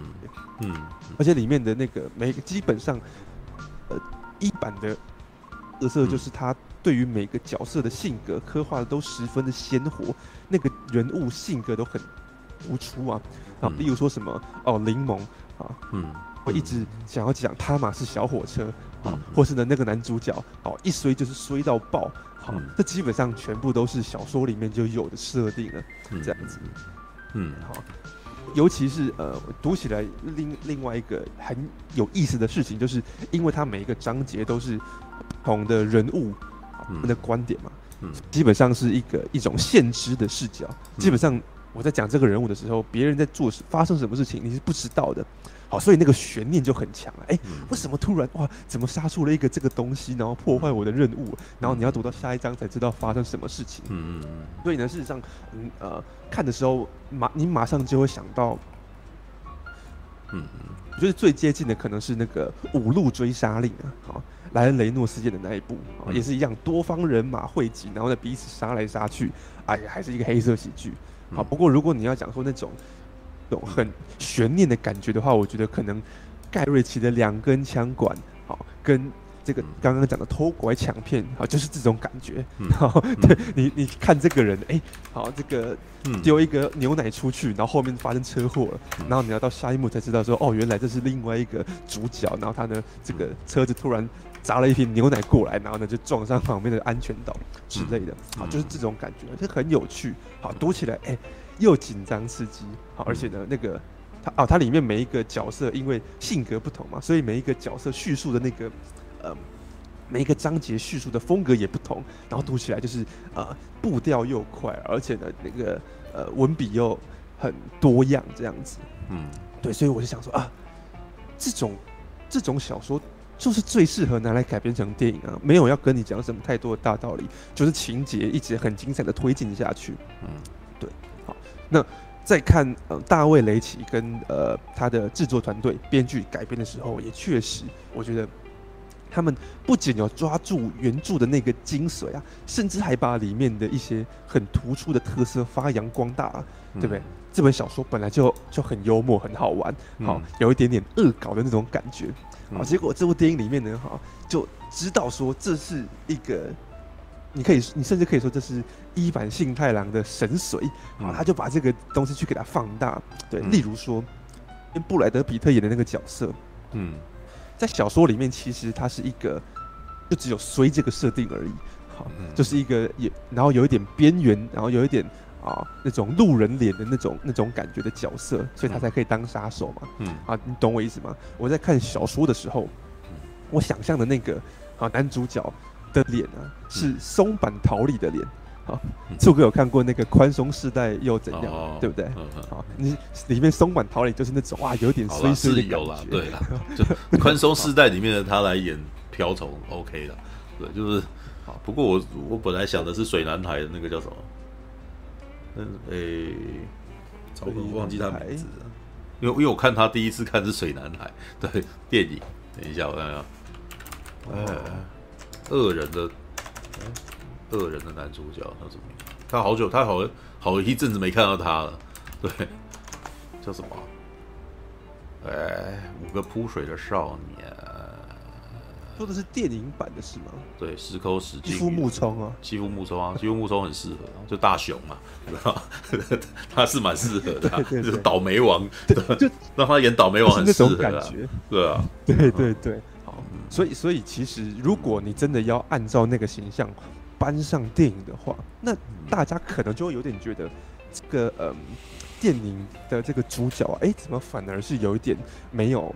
有点隐薄，然后有点没那么。有特色的感觉，嗯，但是他在里面电影呢，给布莱德比特加了另外一个设定，就他去看了心理咨商师，然后看了心理咨商之后，听了心理医生很多那种鸡汤佳句，然后他就变得哇，我也好想要跟大家分享这些心灵鸡汤，哦，所以里面那个我自己被逗得很开心的点都是那种。布莱德比特明明是跟那个自己的敌人哈，另外一个杀手坐下来，然后他居然就开始讲一些心灵鸡汤的那些开导人家，对，开导人家就开始讲说，我知道你想要杀我，可是呢，我们中间隔了一道墙，然后呢，这个墙上面有一扇门，然后对方就有点 有点傻眼，知道他他在讲这一段的时候特别好笑，知道吗？超靠北的吗？知道吗？而且事实上，呃，各位如果有注意到的话，大部分的时候啊，这部《子弹列车》这部片的那个镜头语言都还蛮还蛮活泼的，啊，可是到了啊配乐啊什么都下得蛮重的，可是到了那个布莱德比特讲这些金句的时候，就会特地把那个镜头给慢下来，然后拉掉配乐，然后就只听他这边讲，然后对方也不知道反应什么，那个尴尬的感觉就特别好笑，嗯。对，就这样你就知道说哦，他虽然加了一个设定。好，让这个角色跟原著不太一样了，可是那个效果更突出了。那也是原本呃原著小说里面可能会想要呃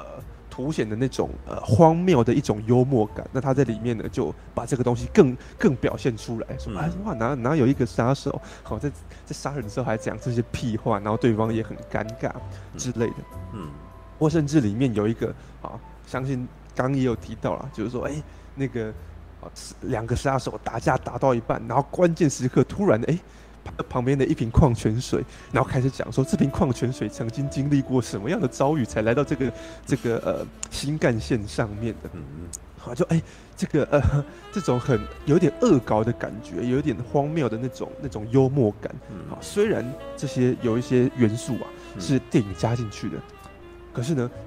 变啊。我身为一个呃原著书迷，我也会觉得说，这加的很好。这是你有把那个小说的那个那个氛围给读进去了，你才会知道说，哎，这样的故事可以玩这些东西，可以可以加这些东西，哦，然后呢，还不会让这部电影的那个氛围走位，嗯，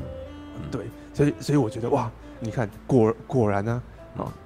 一般的观众看到这些有趣的东西，会觉得哇很好笑，哦，拍手叫好，对，哎，我看的那一场真的。是啊，我看的那一场人比较少，这也是我觉得应该理论上来讲，大家都会很喜欢的状态。因为为什么？我记得平平旁边的那些场子的，的观众，就是都告诉我，这是一部他们都很喜欢的片啊。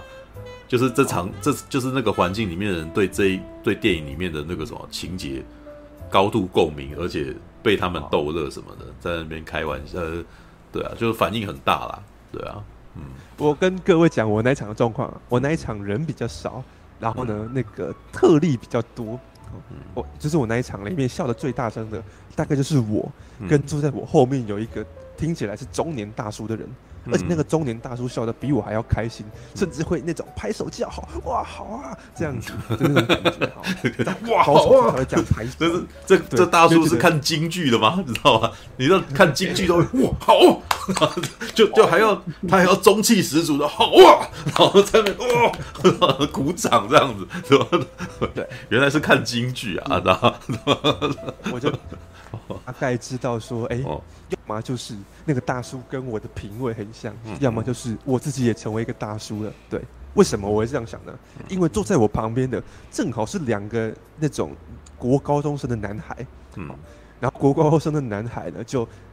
比较这部片进入文戏，他们在讲话的时候。这个男孩就低头开始睡觉，这样子，然后开始打的时候，他才会哦，声音有点大，再起来这样子。嗯，对，所以，所以我原本刚看完的时候有点无法判断啊，说，哎，该不会这部片的文戏对于某些人来说没没怎么有耐心吧？对，啊，对，但但至少，嗯，觉得你看我的反应啊，然后呢，这边各位的反应啊，跟我那场大叔这样拍手叫好的反应，嗯，至少这部片应该可以取悦大部分的哦电影观众啊，对。不是，那甚至呢，你就算读过，哎，该怎么形容？如果你是真的，你你买票是为了去看电影的话，你绝对不会讨厌这部片。嗯，我觉得啦，对，嗯，你绝对会很，你绝绝对不会讨厌。我现在用是用最保守的说法，我不会说你绝对爱死他之类的。没有，像刚刚你提到的，可能这真的是杀时间去看的。对，当然还有一种可能性，因为你刚刚提到高中国高中生，但也许对对于国高中生来的。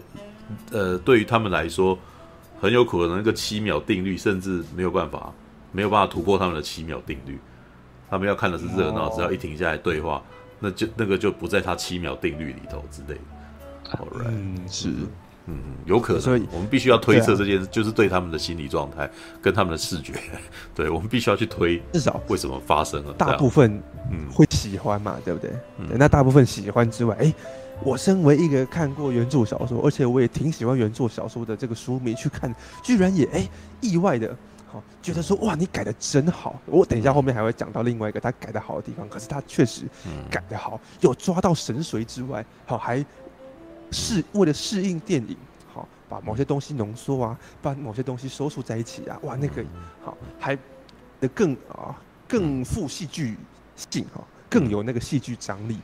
事事实上，呃，我身边除了影评之外，我还有另外有加一群啊、呃，可能呃推理小说、侦探小说的的，还不是爱好者哦，是侦探小说的那个作家，嗯、就是就是会很白目的这样子去把那些人的私人账号找出来，都给他按加好友，这样他们都还加我了哦。就是不只是我啊，连那些真的很专业的那种推理作家，他们看了也都觉得说，哇，这个改得好。就所以你看。我们以前都常常在骂说啊，一部很差的改编电影是怎样？就是呢，你自己看的原著书迷又不开心，新观众又看不懂，这种是最糟糕的状况，嗯，对不对？嗯，那这部片就是刚好相反，他呢，好，这这些啊，新观众也开心，老书迷也开心，哇，这这是完美啊，完完美的这个小说啊改编成电影的这个案例啊，嗯嗯，那那另外啊。另外还有一个我觉得很，我觉得很值得提的是它的它的视觉处理，其实我觉得它也相对有用心。除了刚刚呃大家都有讲到的，哇，它可能会用一些拍出那个东京那种充满霓虹灯的这种有点迷迷幻的感觉，有点 cyberpunk 的风格，嗯，好之外，哎、欸。例如说，他呢在回顾这个杀手拉丁杀手狼的这个来历的时候，哇，他突然就会用一个很花俏的那个快速剪辑跟运镜，然后让你感觉很像是突然进入一个 MV 一样，还真的给你播音乐，然后就是一个 MV 的状态，讲说这个杀手如何遇到他的爱人，然后他的爱人又如何怎样怎样的，然后就是用一个 MV 的这样过场，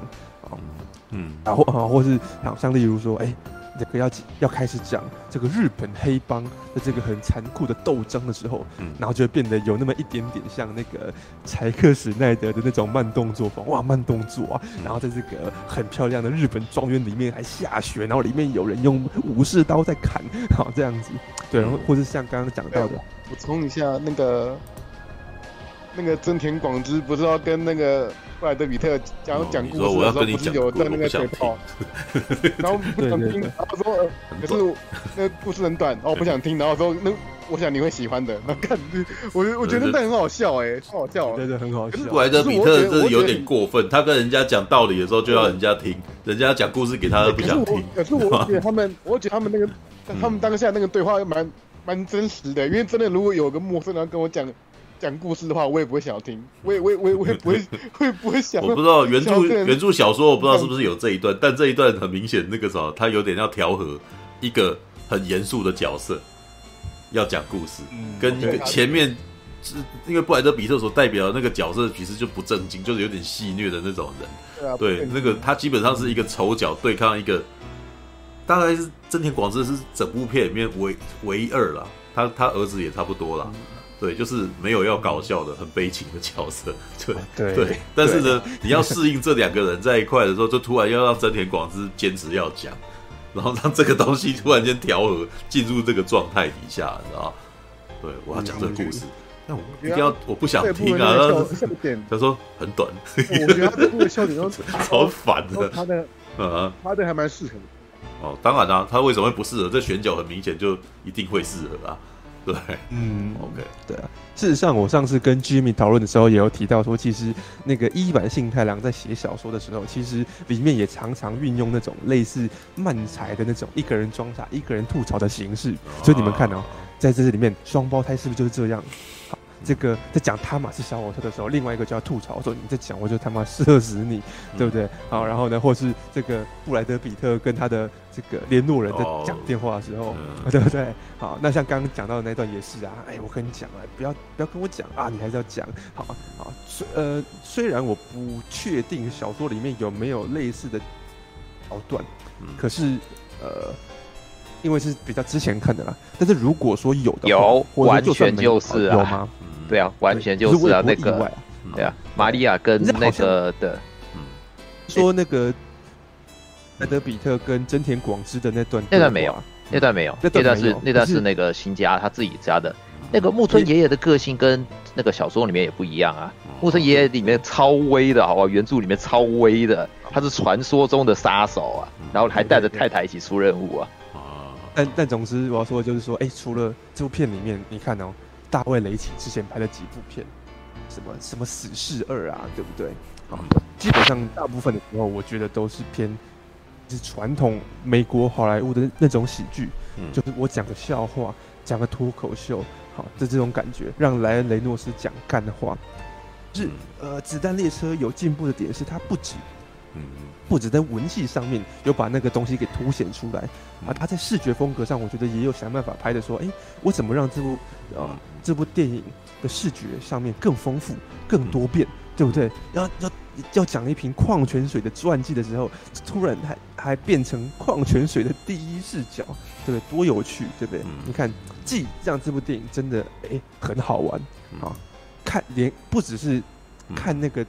台词看那些笑话很很有趣，嗯，好，你光是看那个视觉呈现，你觉得说，哎，有点东西这样子，好，嗯，而且呢，这件事情也确实贴合了原著小说里面那种，哎，每一个章节、每一个人啊的那个部分呢，都可能有点风格、有点差异，然后这样子读起来会更更多变的那种感觉，哎，也确实有有贴合，嗯，对啊，好，那、呃、只是我觉得，哎，看完大概嗯，观众会觉得比较比较在意、比较被逗乐的点呢、啊，嗯，对，那我接下来就要讲说，我觉得这部片好最大的改编。同时，也是我觉得最厉害的一个改动，嗯，好，就是在后半段，大概是结局那时候，好，应该说最后的那个高潮大战那边呢、啊，基本上虽然，好，嗯，大家说的没错，嗯，那种说哦，哦，因为有一个人怎样怎样，所以啊，每一个角色啊，原来几，好，嗯，我呃被卷进这件事情里面，原来背后是有一个阴谋，哦，有一个有一个人在设计的这种东西，对。它确实很像是日本那种本格派推理小说会出现的结的那种呃嗯。结果。嗯。哎、欸、可是呢啊这边很有趣哦刚刚好居然是电影里面新加的部分啊小说里面其实刚刚 Jimmy 有提到嘛小说里面其实是这种状态我可以跟我可以跟各位暴雷小说的情节说里面呢啊其实呃。这些人都并不只是黑道，都并不是黑道老大请的。黑道老老大只有请双胞胎去保护他的儿子，好，嗯、然后呢，请双胞胎这个保管这个行呃手提箱而已，好，嗯，那男主角是被谁聘来好去抢那个行李箱的呢？好，男主角是被虎头蜂聘来好要去抢手提箱的。啊，为什么虎头蜂要做这件事情？嗯、因为虎头蜂跟那个黑道老大有仇。所以他想要刺杀这个黑道公子，嗯，所以他为了扰乱，好扰乱双胞胎的行动，所以他呢可以好匿名，好，雇佣这个瓢虫。来干这别的事情，你那个鱼尾，它有一点停在奇怪的地方来干，然后 然后怎么说？突然间，怎么突然间变性爱场景这样？是性爱场景，对，就是有点类似说，哦，原来是。另外一个杀手要要来杀这个人，所以呢，他呢再把工作有点分包出去给另外一个杀手，让另外一个杀手来做这件事情。对，小说其实在这方面的安排有那么一点点想要呈现出这种杀手界这个工作居然会互相发包出去的这种这种荒谬感吧？啊，业界的一种一种荒谬感。对，但是各位看过电影的就知道说，其实，在电影里面，他最后派出来的时候有告诉你说，哎。嗯，其实原来这些高手会齐聚在这一台好子弹列车上面，是他特地设计过的，是有一个原因的。哇，原来这里面每一个人啊，都跟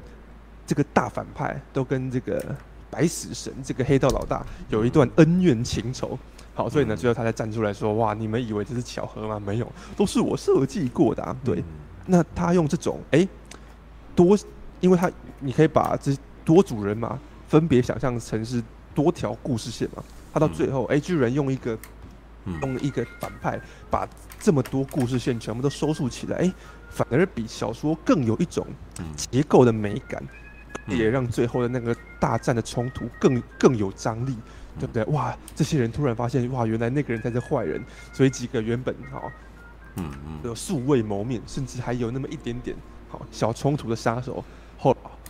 来要大变成说啊，我们大家还是联合起来一起对抗那个坏人好了，对不对？嗯、那个冲突更强烈，好，而且呢，还真的就是可以让电影最后有一些大场面嘛，对不对？我觉得这个改编是精彩到爆炸，嗯、对，好，而且也因为最后你发现说，哦，原来哈，来这么多人都跟那个反派哈是有这个恩怨情仇的。好，所以最后他们打起来的时候，其实反而让我感觉到很热血沸腾啊。其实虽然各位前面有讲到说大卫雷奇他是动作指导出身啊，然后前面有一些动作设计都设计的还有一些巧思，对。但我真正有感觉的其实是最后真田广之 哈，真田广之拿出武士刀砍人的时候，嗯，对，因为他从前面就一直在铺陈，告诉你说，这个人有一个很大的心结，然后有一个恩怨未了，那是他一生的遗憾。然后铺陈到最后呢，这个很帅的真田广之终于可以哇大开杀戒了，然后终于可以一了啊一雪前耻的时候，你就突然为那种很很悲愤的那种感觉啊觉得热血哇，终于他可以他可以报仇啦，对。而且有一个更关键的点是，嗯，那一场大战之前。嗯，没有提到啊。每一个杀手在狭小的车厢里面，嗯，打斗的时候其实都受到一些限制嘛。嗯，好，你不能动作太大，你不能打扰到别人啊，嗯、对不对？好，所以前面都有一种，他们虽然打，虽然起了冲突，可是那个冲突是有点，好，你要你要你要有点被压制住的。嗯嗯嗯。然后呢，在这么多哈场，嗯，一点压抑的动作戏之后。然后你已经在想说，我想要来一个大的，我想要来一个大的，你们什么时候才才可以真的开始啊放开来大杀特杀，不要再这样有点小心翼翼的。所以到最后突然哇，大家就真的不演了，好，全部直接开始砍起来的时候，哇，那个那个获得抒发的那种舒畅感啊，我觉得透过这样的铺陈，在最后来这个一个高潮啊。非常厉害，嗯、哦，所以我才会为什么说这部片真的有让我爽到，就是那种那种舒畅的感觉，那种抒发出来的感觉，嗯，这跟我之前讲到的那个什么无名氏那部片呢，其实有点像，啊、哦，虽然他们，呃，他们差很多啦，可是那种你前面想办法先压抑一下观众的情绪，后面再突然让你一次爽，那个确实超级无敌有效，嗯，顺便顺带一提啊。那个无名是那部片哈，大卫雷奇好像也是监制的样子。对啊，他是监制。所以显啊，对，嗯，所以显然，呃，大卫雷奇虽然呃前面几部片表现的都有一点哈不尽人意，可是从无名氏跟子弹列车来讲，他的操纵这种情绪，哎，厉害，对不对？如果他以后更懂得说这是他的优势的话，那他以后应该可以拍出很多让人都这么满意的爽片。对啊，我觉得哇，你看子弹列车。剧情够有悬念吧？好，对不对？我至少我自己觉得啦。啊，我不确定半民叔怎么想，但我觉得，哎，其实如果不知道会发生什么事的话，前面应该会觉得说，哎，哎，还还很悬疑啊。然后你会很想要知道说，这几个人到底他们会怎么样的方式啊，互相碰在一起，这几个杀手他们会怎么样的？好，彼此产生一些化学反应，甚甚至是不是会彼此有起冲突？嗯，那些黑色幽默，嗯。的地方也够，真的也够好笑，嗯，对不对？啊，杀手彼此的对决又够精彩，嗯，然后还有大场面，哇，嗯、这年头哪里来找到这种一应俱全，然后可是又不会又不会让人觉得太太沉浮，嗯，嗯。这种爽片呢、啊，嗯，对啊，嗯嗯，你看我我自己觉得啊，我自己觉得这个影人可能就是少了这种让人有点耳目一新的感觉，好，对啊，差就是差在这里，嗯。但是呢，你要说这部片，哎，真的是呃，哦，另外我要讲一个改编的也算好的地方，嗯，就是关于为什么这个男主角要叫做瓢虫，好，甚至啊，你去看原著小说也叫做瓢虫，嗯，含义小说里面好像有提到，可是小说里面并没有特别的强调，对，那电影很聪明的，他去刻意凸显了这一个点，好，就是由真田广之。啊，他这个很有智慧的一个长者，好，跟布莱德比特讲说：“我跟你讲啊，瓢虫啊，大家都以为瓢虫代表幸运啊，可是其实不是的。瓢虫呢，它是自己背负着厄运，然后让为大家带来幸福快乐。对啊。”好像不太像。我看到那一场戏的时候，我突然觉得说，对啊，背负厄运，他当然是把厄运交给旁边人，跟他跟他在一块都死了，好不好？对，哪里帮人家吸收厄运？是啊，可是，我担心的是那个真理广之会不会跟他在一块就死了，你知道吗？对，但他突然这样讲，我突然觉得说，哇，这边他把这个意义收束的很美。对，因为前面他确实布莱德比特会一直讲说，哇，好衰啊，我怎么怎样就怎样的，哦，我明明只是可能下一站就可以顺利下车了，结果呢，一直被各种各式各样的倒霉事这样拖到现在，然后呢，深陷危机当中，无法逃出升天。嗯，对，他前面一直试图在铺成布莱德比特这个好这个角色很随很随的。的感觉，嗯，然后到最后呢，才突然有一个很帅气的真田广之然后用一个很温柔、很坚定的语气告诉他说：“嗯，哦不，你你这个角色啊的这些厄运哈，其实呢都不是因为你很衰，好，你其实是有一个意义在的，这样子啊。至少我把自己带入这个布莱德比特比特的那个角色的话，我会觉得说哇，首先是一个很呃。”至少我觉得情感戏的话，那边是一个高潮，就是哇，原来这么多年以来，好，我我这么衰，我活得这么痛苦，好，并不是因为我活该，并不是因为我是一个很糟糕的状况，好，来我受的苦不是没意义的，对。此外呢，你就算从角色弧线的呃角度来看，哎，这边也是也是有点类似说，这边给这个角色一个成长了。嗯，对啊，否则事实上你认真想，这个角色除了很衰，跟很喜欢念这个心灵鸡汤之外，好像这个角色并没有什么特殊的变化，也没有什么特别让人可以感、可以同理的一个呃心路历程在。哦，可是就真田广之的那一段的话，哇，直接让让这个角色的意涵变得我觉得很美。好，再加上那个画面，哇，布莱德比特这样子，好。被夕阳照射这样子哇，哎，不是夕阳啊，被那个升起的太阳这样子照射的，这样闪闪发光的，好，对，我觉得哇，这一刻突然，好，这部电影传达的那个意境突然很美，好，甚至我觉得它有点超越了原作小说的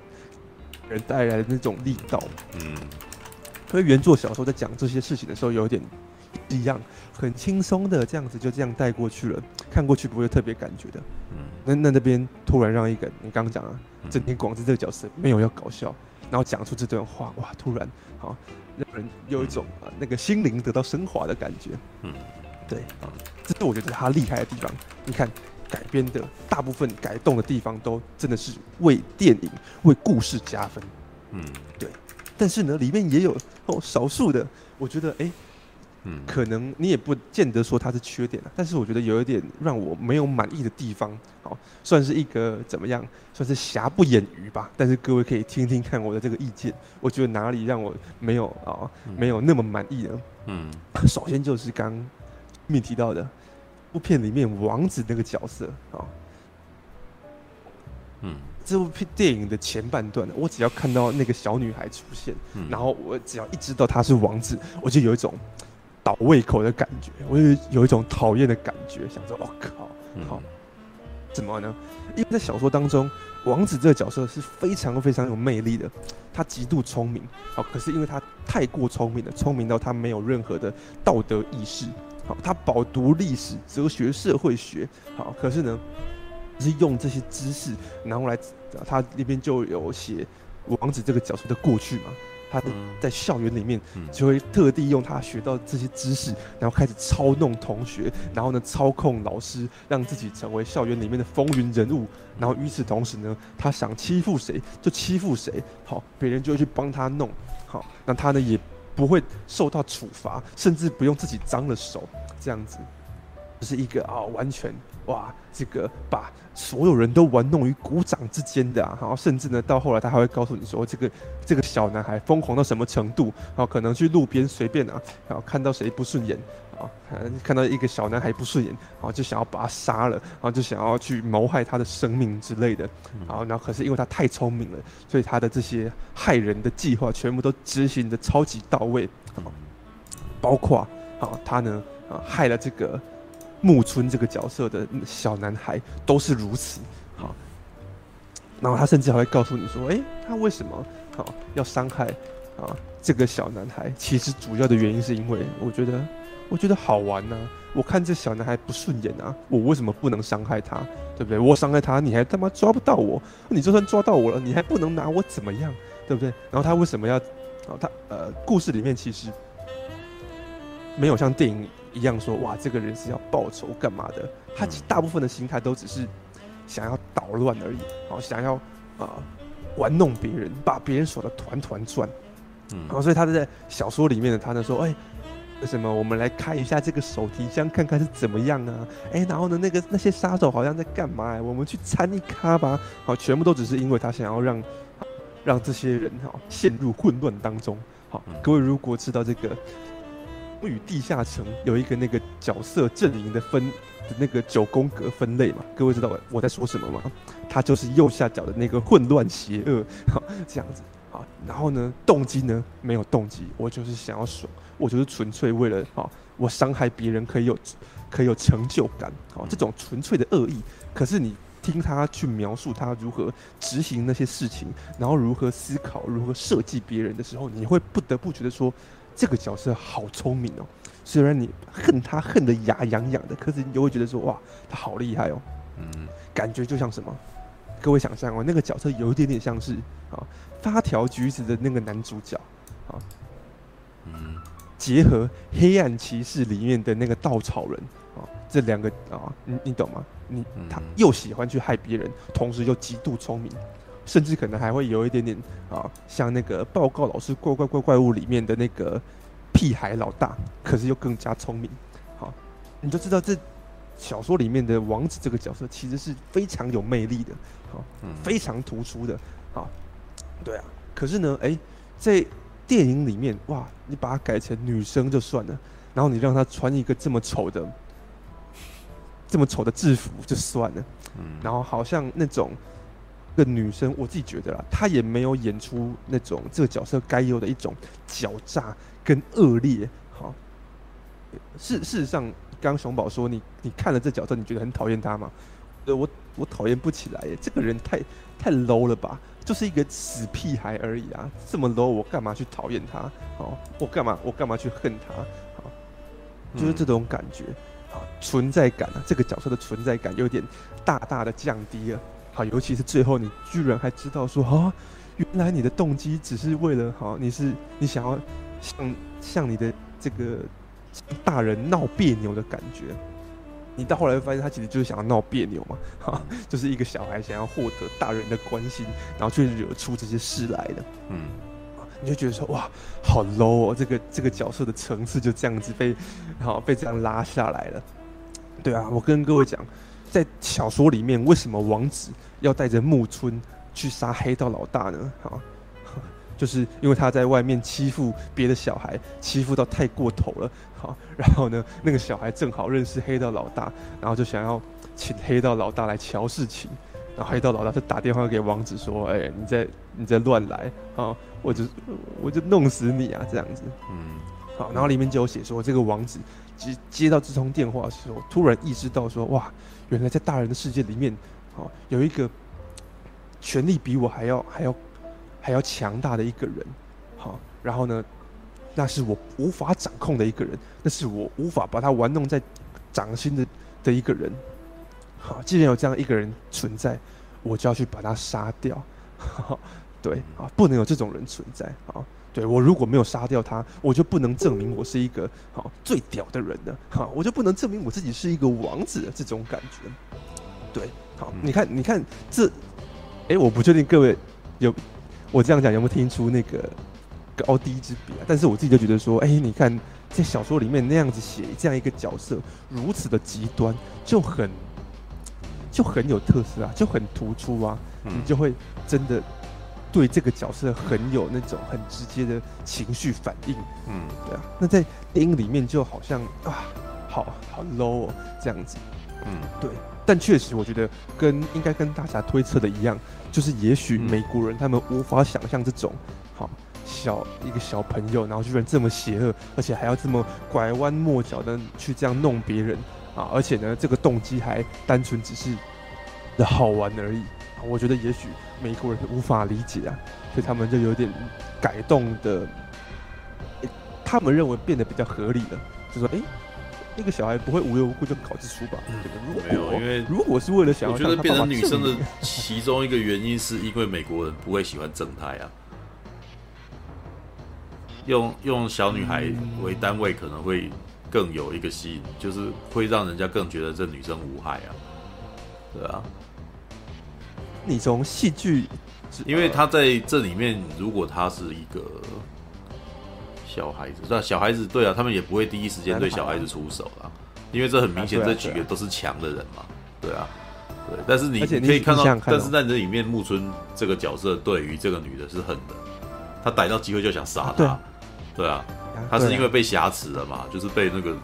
他就说那个时候会伤害他的儿子，所以他没有办法杀他呀。对。啊，对对，但是嗯，好了，总之我觉得小说里面其实这两个角色之间的互动写得更，呃，情感更强烈一点点。好，就是因为这部片里面这两个角色之间好像有点被被淡化了。对，好。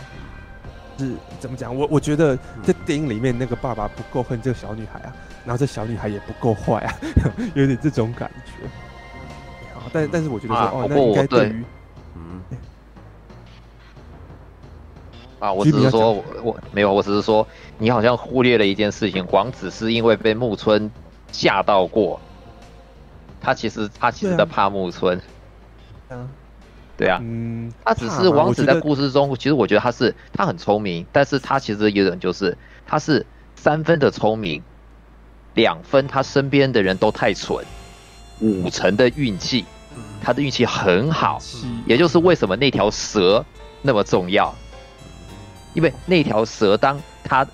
那个缠上那个瓢虫的手的那一瞬间，他的运气就被逆转了。所以我才会，所以我才会说那条蛇在原在电影里面被保留出来。虽然在原著里面是缠住，然后那个小说里面是咬，呃，小说里面是缠住，然后原著然后电影里面咬到，那么重要要保留的点，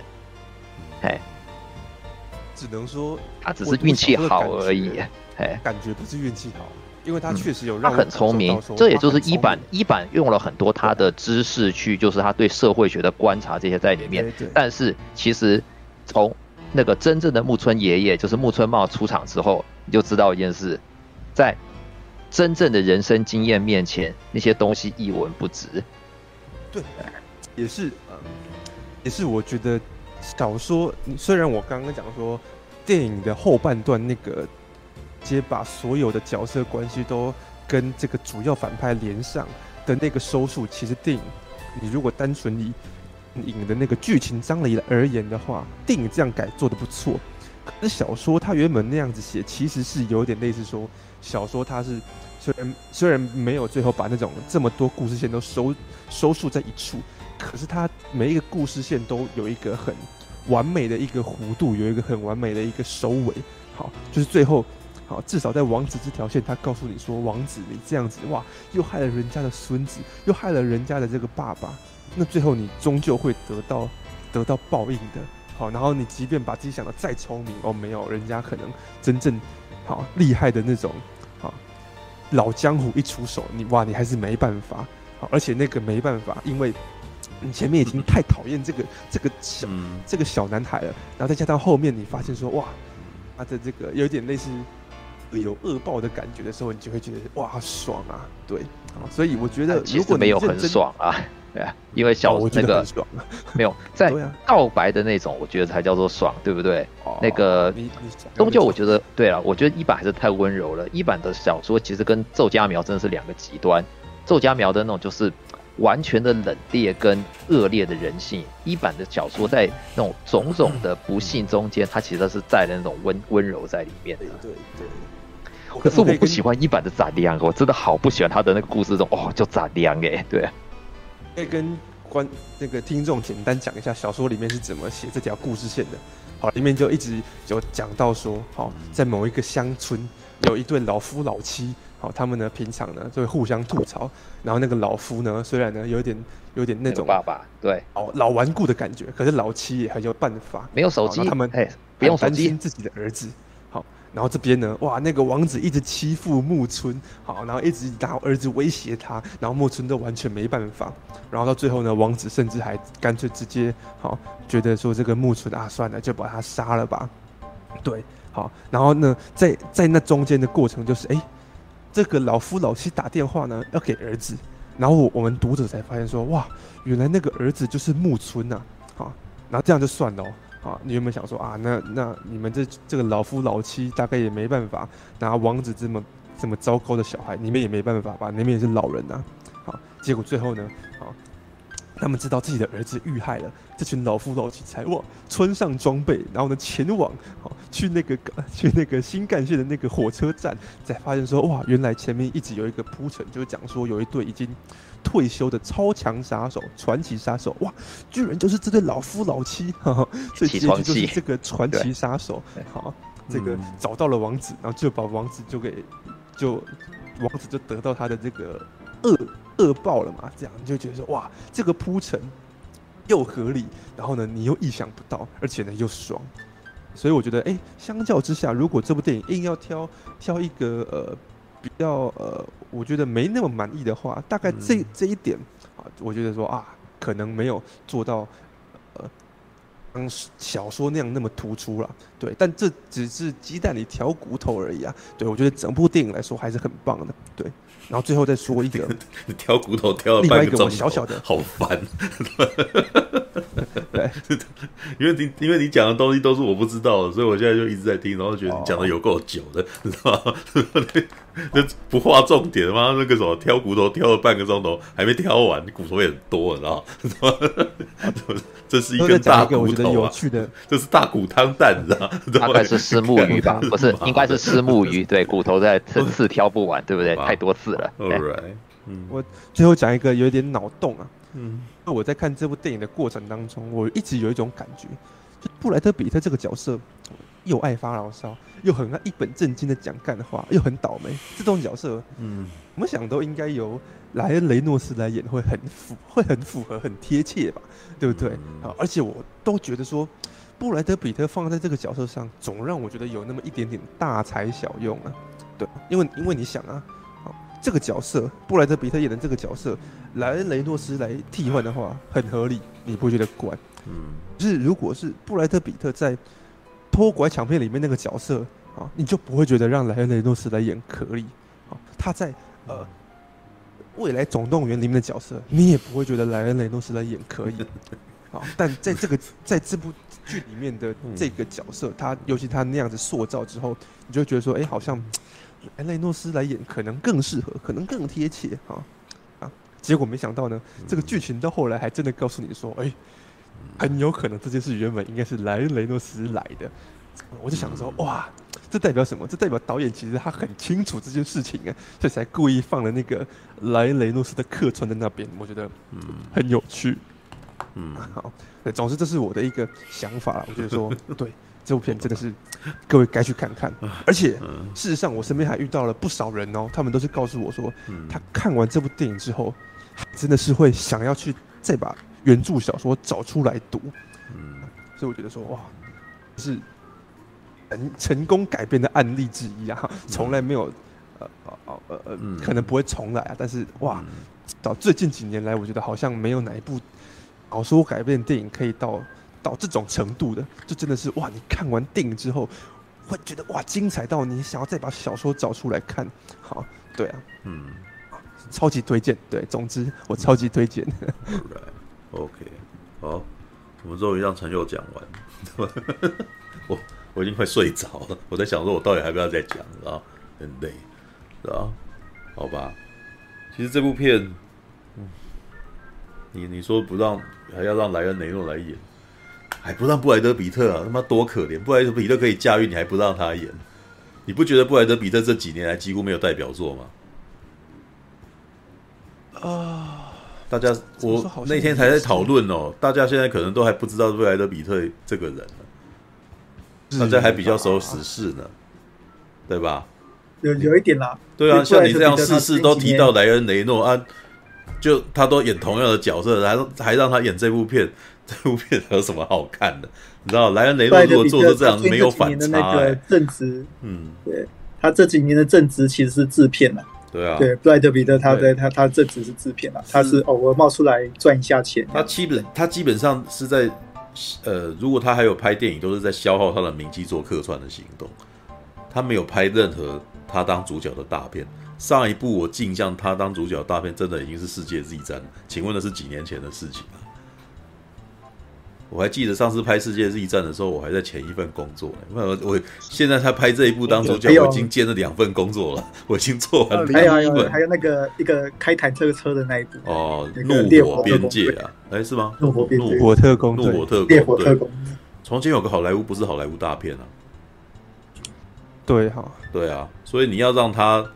我应该是觉得，反而这部片已经算是他近期最大代表作，最容易被大众认识他的。相较于《Top Gun》《独行侠》，然后那个什么布莱德比特今年的代这这最近这几年的代表作就是《子弹列车》。嗯，不过他当那个制片已经拿了两座奥斯卡了。但大众不在，大众不在乎他有没有拿奥斯卡呀。如果你要问他的明星地位的话啦，如果你要讲他的那个职业地位，那当然他拿两座奥斯卡，他的公司很厉害这件事情，他有名声之类的。但是如果你要作为那个什么大明星的话，他的他的大明星那个什么的那个热度这几年来是一直不断在减损与消耗的，啊，你看就是就是，即使像春天有个好莱坞，的确也是只有影迷在看啊。他拿出来我称赞，我我很喜欢那部片，我称赞还有。还要有褒贬不一的评价呢，对不对？还要有喜欢看剧情片的人说这部片好无聊、好长、好烂，对不对？也是有啊，我还记得当年也是有很多人讨厌这部片啊，对不对？当然也没有说一定要每个人都个个都说好才是好片啊，对。但我的意思是说，它在意义上面事实上名声在消耗当中，所以我才觉得这部片布莱德彼特事实上反而让我看到一个比较他平常比较少少出现的一个样貌，虽然。的确，他的表演好像是有他以前的那个样子，对。但是他在《未来总动员》是个疯子，你知道吗？疯到让你觉得这个角色很讨，就是很烦躁。所以他因为那部片，他得他好像有提名吧，他是得到最佳男配角还是他有提名而已，我忘记了。对，因为那部片是压抑的电影啊，《未来总动员》是一部压抑的片，你你看他耍疯癫，你不会觉得这这是喜剧吧？哦，我觉得我觉得蛮好玩的啦。因为我那个时候我看那部片，我觉得我那时候看的时候，我觉得压迫感很大，你知道？因为那是一个悲剧啊，那是一个痛苦的故事，然后他们一直不断的在回圈，他一直没有办法救到这个，他们一直没办法拯救世界嘛。然后到最后就会发现他们的行为正正好就促成了这是一个痛苦的悲剧，你知道吗？对，所以这部片本身，你觉得它跟《子弹列车》比，难道它是喜剧吗？那当然不是啊，但是他的确在表演上面，他有呈现出他的一个疯疯癫癫，但是 事实上不是让观众感到轻松的一个角色。对，他事实上还是扯后腿的一个角色，他甚至可能更接近《子弹列车》里面的王子这样子的人，他一直在拖累男主角，不让这个男主角能够做做好他想要做的目标，不是吗？对啊，然后呃。诶，如果你要讲，他可能还比较接近那种角色，可能还更接近他早年在那个什么《末路狂花》里面的那种小鲜肉男生，哦阳光啊，然后什么之类的，开开心心的那样子。那老实说，我觉得布莱德彼特有很长一段时间不是演喜剧啊。那就算他演喜剧，他其实也不是演这种倒霉王百病卫型的喜剧角色。像我觉得他们演起来最让我觉得开心的角色有啦，那个呃瞒天过海，但但是他在瞒天过海真的是一个非常 casual 的角色，他只要每次出来吃东西就好，你就会觉得哇靠，这个叫型男，你知道的那种感觉。对，但是他演的那个角色一直都是 嗯，我很能 handle 住状况的那种人嘛。对啊，然后后来这个东这个角色也这样子的那个 casual 的感觉也一路延伸到从前有个好莱坞啊。他倒是有一部片，他在演笨蛋，叫做《布莱德彼特之即刻毁灭》，这看就死了，知道吗？我记得是科恩兄弟拍的吧？就是他跟那个什么乔治克隆尼那个两个人在，呃，乔治他跑，他躲到乔治克隆尼的房间里面衣柜里面，然后正好乔治克隆尼手上有一把枪，然后一打开来，然后那个没料到自己那个衣柜里面布莱德彼特竟然躲在里面，然后不小心枪支走火，然后。布莱德彼特就被爆头，然后死在里面。然后，但是他在那部片里面是演一个那种那个健身房里面的那个什么傻傻傻子，你知道只懂得健身，然后那个什么脑袋很笨的一个人，这样子。对，我觉得那个是他目前为止，我觉得他最 最接近子弹列车角色的那种那种人，你知道吗？但是因为表演的时间短，所以其实你你只会觉得，干这部片不是叫布莱德彼特之即刻毁灭，还真的马上就死人了，知道吗？对，他的中文片名就正好在预言布莱德彼特马上就死这件事情。对，那个是一个超级黑色幽默啊。对，好，不过《子弹列车》这一部其实很明显，它的那个架构有点就是师承自那个昆汀塔伦提诺。那昆汀塔伦提诺又很明显在在常常在讲他自己拍片。其实是啊，师承啊，像《龙门客栈》这类的电影，你知道？你看他在拍《八二人》的时候，还特别要讲一个。我告诉你哦，我拍这部片啊，他是那个什么，在台湾以前有一部电影叫做《龙门客栈》，知道？我就是在学这部片。我那时候其实觉得，哇，干，昆汀你真的很喜欢电影诶，而且你还非常不遗余力的推广你自己喜欢的电影，说我就是学这个的，你知道吗？哇，他真是影迷诶，他对我很少看到有一个导演会。啊，我跟你讲啊，我看这部片，我就是抄那一部的，知道吗？大部分都会喜欢说，改我原创，你知道吗？他就是他这个人会在那边，我告我跟你讲，那部片很，我我很喜欢那部片，我这部片就是要我，而且还要趁机跟你推广台湾那部电影。哇，这个家伙真的是宅，你知道吗？对，他不只希望你看他的片，他还希望你连带去喜欢他喜欢的那一部哦冷门电影，然后那个什么，对，那他有一点就是用他自己拍的电影在推广他喜欢的那种片的感觉。知道，然后大卫雷奇呢？我觉得他在这个制作上面很明显是在在那个什么，我其实不知道他是不是刻意的要去致敬他，或者是学习他，还是这部电影它本身的架构，他觉得要用呃昆汀塔伦提诺式的方式来表达。要么你其实觉得那个时候，如果按照陈佑所讲的那种，呃。这个作者在小说里面都是让这些角色一直不断的对话的话，那这这部片最适合的导演，要么就是昆汀·塔伦提诺，要么就是盖瑞奇。但是呢，大卫·雷奇用他的方式证明了找他比较好。为什么？因为如果你让昆汀·塔伦提诺来拍《瓢虫》的话，那这部电影会变成好一点就是黑色追击令，不好的话就会变成那个从前有个好莱坞那种状态。不不会是难看的片，嗯、但它注定不会是大众能够吃得下去的东西。对，它就是会变成以对话为主，然后到最后才来打一下，知道？欸、你看从前有的好莱坞，最后布莱德比特打人是不是就是那种状态？他压到最后，然后才来来一下这样，那来了一下特别爽，很多。但是我也等了太久了吧，两个小时半这样子。那如果你没有办法，你不是那种能够默默默的在吃这些人。演戏的那种观众，那你就会感到不耐了，甚至你可可能一开始就不会选择这部电影。那瓢虫呢？呃，子弹列车，大卫雷奇事实上把很多这些东西都加速了，而且我觉得他的加速做的很不错，因为，呃，盖瑞奇的那个什么影像语言比昆汀还要快，但是呢，呃，盖瑞奇不不会用动作。戏来那个什么，让他做结。他有的时候有一些动作场面，可能最最厉害的动作场面，大概就是《偷拐抢骗》里面那个打拳的那一场戏，视觉嘛，对不对？然后后来福尔摩斯也有做类似的东西啦，也不是说他办不到，但是你可以发现盖瑞奇本身真的，你要给他玩他自己玩的最戏虐。我自己个人目前看他最近期的，我觉得我很喜欢的片是那个什么《绅士密令》。绅士追杀令，绅士哦，绅士追杀令是吗？绅士哦，绅士追不管，那绅士追就是那个什么？绅士密令，你说的是绅士密令，不是绅士追杀令啊，是绅士密令。哦，不要不要误导我，靠北，明明就绅士密令，靠北。我最喜欢的不是没有，我是我喜我最我我觉得绅士追杀令太慢。哦，他也是一个不断的两个，他就是更接近昆汀塔伦尼诺那个两个在那边讲，没完这样子，结果我没打，你知道吗？对不对？他每次你们记住他要打的时候，突然间下一幕就鼻青脸肿，就没有啊，没有打，他就没让你爽到嘛，他只是让你戏虐了一下这样子嘛。然后绅士密令也有类似的情况，绅士密令，诶，他前面有一段。很有趣的飞车追逐，很顺很顺，然后你就觉得他好像要到哪里，结果他突然 K 住，你知道吗？K 住的时候，我们就就被逗乐，干他妈竟然 K 住啊！结果他 K 住以后，没想到那个呃那个什么，亨利卡维尔说：“哦，那个什么，正好对对对，然后就是这个地方，然后旁边有一个洞可以让你走进去。”干他妈他有算好这样，所以你会觉得超好笑的。对，但是呢，呃，他呃盖瑞奇到这个时期所用的玩的东西就是优雅这件事情，他在玩优雅。戏谑的优雅与黑色幽默，所以到最后他们在那个时候打那个，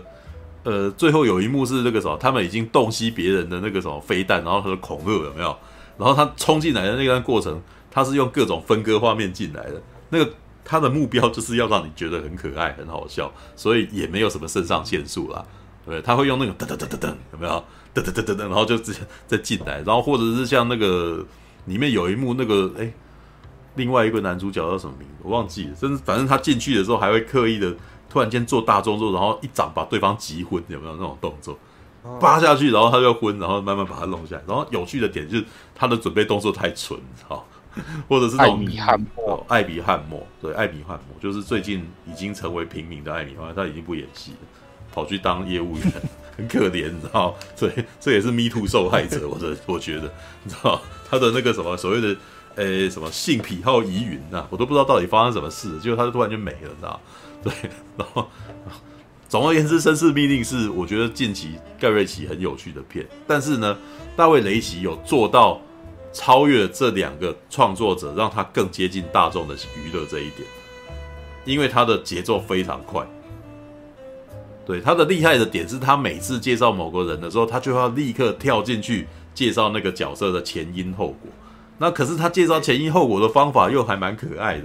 像是那个二郎，二郎的方式就是一首歌就就唱完了嘛，对，然后然后那首歌唱完以后，就现在就就进来就开始打这样子，然后布莱德彼特啊，我不认识你啊，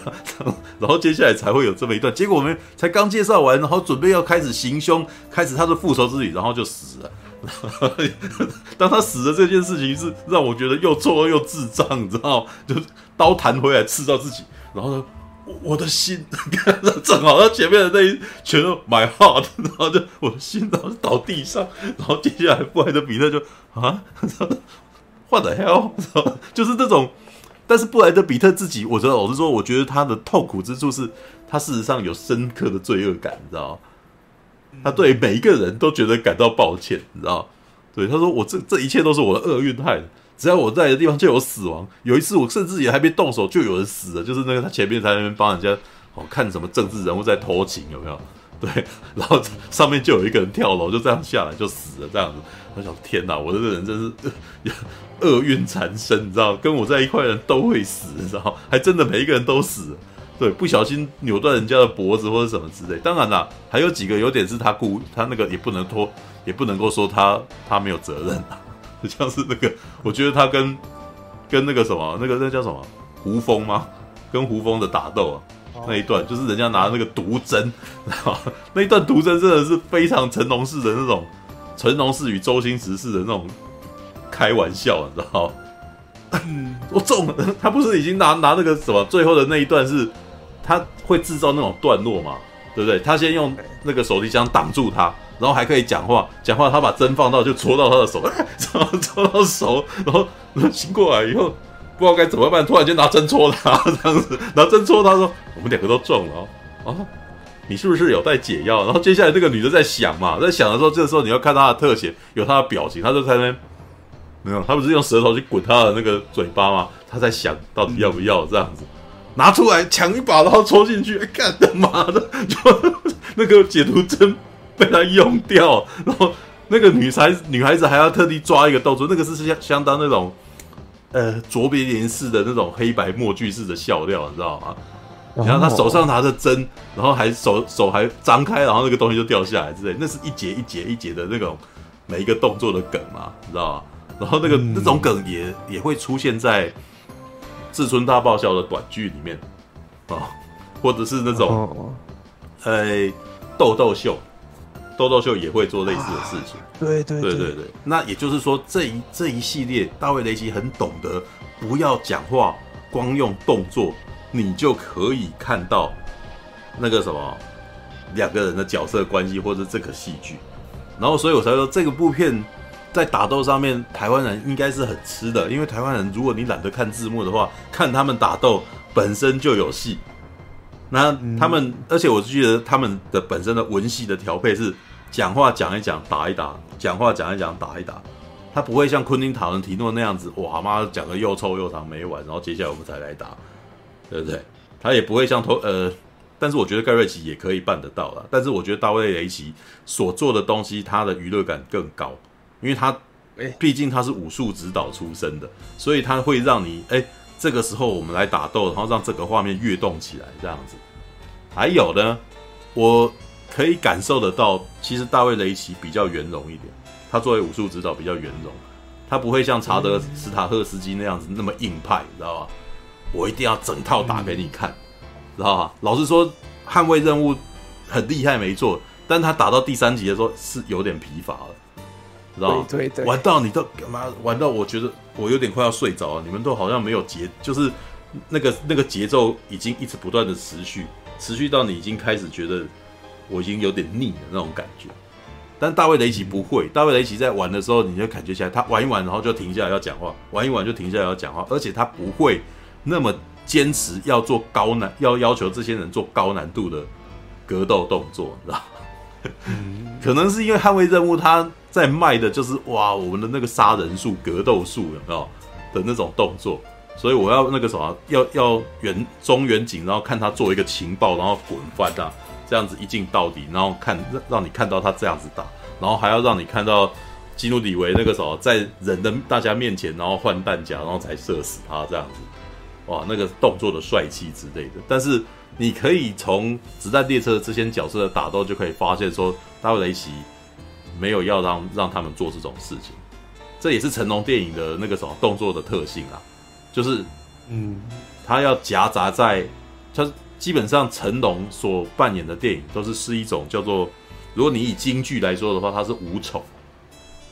知道吗？京剧有所谓的武生啊，还有武丑。对，像如果你们去可以去找京剧的那个三岔口，那这场戏来看，就是上次不是跟人聊那个三岔口嘛？京剧你知道吗？京三岔口就是一部武生跟武丑两个人对打的戏，然后你可以很快的发现武生跟武丑有什么差别。武生通常都是帅的，他的每一个动作都超帅的，但武丑基本上是各种状况都发生，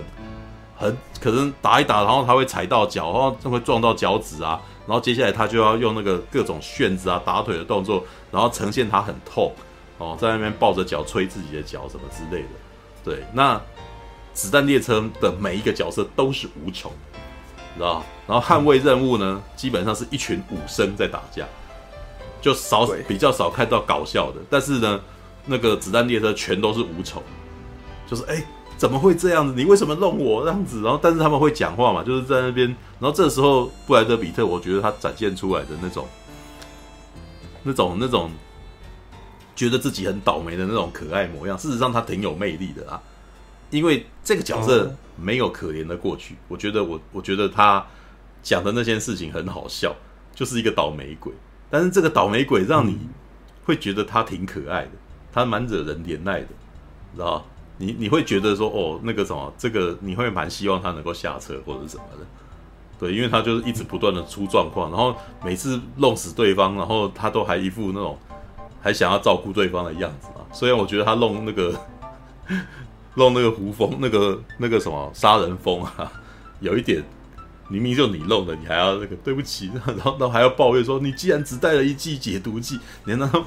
那个时候不是不应该只带一剂的啊？你我还能够帮你做些什么？你需要水吗？然后他就在那边一直弄，一直在找东西这样子。我要帮你祷告，然后然后他就死在那边这样子。我想说，干，你明明就你害的，知道吗？是吧？那一点我其实觉得这个这个到那边，我觉得他有点那个伪善啊。对，但是没关系，那一段我觉得特、啊、特别好笑，所以我还蛮喜欢那一段的。然后我也很喜欢他跟那个蜜柑吧，他跟哎应该是哎那是。白人是蜜柑还是柠檬？我也忘记了。呃、蜜柑，蜜柑，他跟蜜柑的对话也是挺好笑的，因为他们两个打一打，他大概那个时候对话最多就跟蜜柑吧。我真的觉得他他最有可能变麻吉就是蜜柑。两个人打一打，然后突然间那个福原凯伦推推着那个推着餐车进来，然后两个人假装没事，对不对？然后这时候我觉得布莱德比特挺贱的，你知道。你有气泡水吗？然后，然后，然后要那个什么气泡水拿出来，然后他手上没钱，然后他还要求跟他对打的人付钱，然后对打的人还竟然还付了，然后我就想说，哇，你们人真好，知道吗？然后，喝水喝一喝，还问说，你确定没有要好好谈谈吗？然后这个人说我没这个打算，然后就把水拿出来直接打他的头。然后干这个钱刚刚还是他付的，你知道？你为什么拿这个打他？然后我那时候就觉得这一整个两个人的关系超可爱的。你们杀手之间可能之间如果不是要杀死对方，你们两个人可能平常那个什么都很容易变成跟对方变朋友嘛。大家人都不错，你还愿意帮他付这钱，你知道？对，然后然后付钱，然后还在那边抱怨，干叫十英镑，你知道，好贵。然后结果喝了以后，就马上被自己付的钱的水搭头，然后觉得，然后打完了以后，两个人互相救对方以后，还说你这人挺上道。要干他妈拿水打你头，你说他挺上道，你知道吗？你你大概真的还蛮欣赏布莱德比特这个人吧？然后 然后两个人还一起出去外面面对白死神的手下嘛，我就觉得那段也特别可爱啊。对，那个什么，哎，没有人看过你们兄弟吧？然后结果对方说：“哎，你们两个人看起来真的蛮像双胞胎的。”干，完了觉得 那一段好好笑，就是你你你跟你本来的那个人看起来反而不像，你们两个人都自称是双胞胎。旁边人说：“你们两个绝对就不是双胞胎，看起来一个黑人一个白人啊，是吧？怎么没有人去琢磨这一点？知道？然后我就是那整段都一个瘦一个胖，然后干你们两个说你们双胞胎。”这基本上是很偷拐抢骗式的那种、那种、那种，明明明硬要讲这样子，然后旁边人都在否认，他视觉上面的落差本身非常好笑。对，他基本上他在讲许多人的前因后果的时候的节奏既快速又戏谑，所以你在看他这个人的前因后果的时候，你根本不会无聊，你会很兴味盎然的在看这件事情嘛。然后接下来马上就死这件事的反差也超好笑的嘛。像那个蜜，像那个蜜蜂，那个什么，他杀死外科医生。我觉得有趣的点是他让很多事情一直重复，但是这些重复的事情出来的时候，也不会让你觉得挺无聊。是，干又来，妈成智障，你知道？就是那个外科医生手上流血，Oh my God，Oh my God，然后下一次这样，Oh my God，哦原来是你弄的，啊，然后等到白死人第三次讲的时候，我干嘛的又来，知道吗？就那一段他有很多这种，你知道？就是或是二郎，你知道吗？哦，杀死二郎的人，呜，然后叫一声，下一次一样又提到二郎，我又回来一个，呜，然后又一模同一个画面，对，然后真的是不厌其烦，你知道吗？布布莱德彼特最后拿出那把刀的时候，他还是不愿意再提醒你一遍，哎，这是二郎的那个什么腰带，你知道？哎，干又来一次，这个人已经死了三次，已经死了那么久，然后你还要强调他，对，其实我觉得这个就是这种恶趣味，但是这个恶趣味，你喜欢影像语言跟热爱看电影的人看的时候都挺乐。他可他大可不用讲这件事哎，你知道吗？像他拿那个呃，比如说像最后木村，他已经被白死神他们围攻，然后他爸爸快要死了嘛，对不对？然后这个嗯，这个时候木村手上突然间滚了一个矿泉水瓶过来，然后我们大概你前面有看过很多次的人，大概也知道那矿泉水瓶是什么东西，已经已经第三次出现，嗯、对，那大卫雷奇还是硬要告诉你，哎。我们现在记住水的一生，然后干嘛的？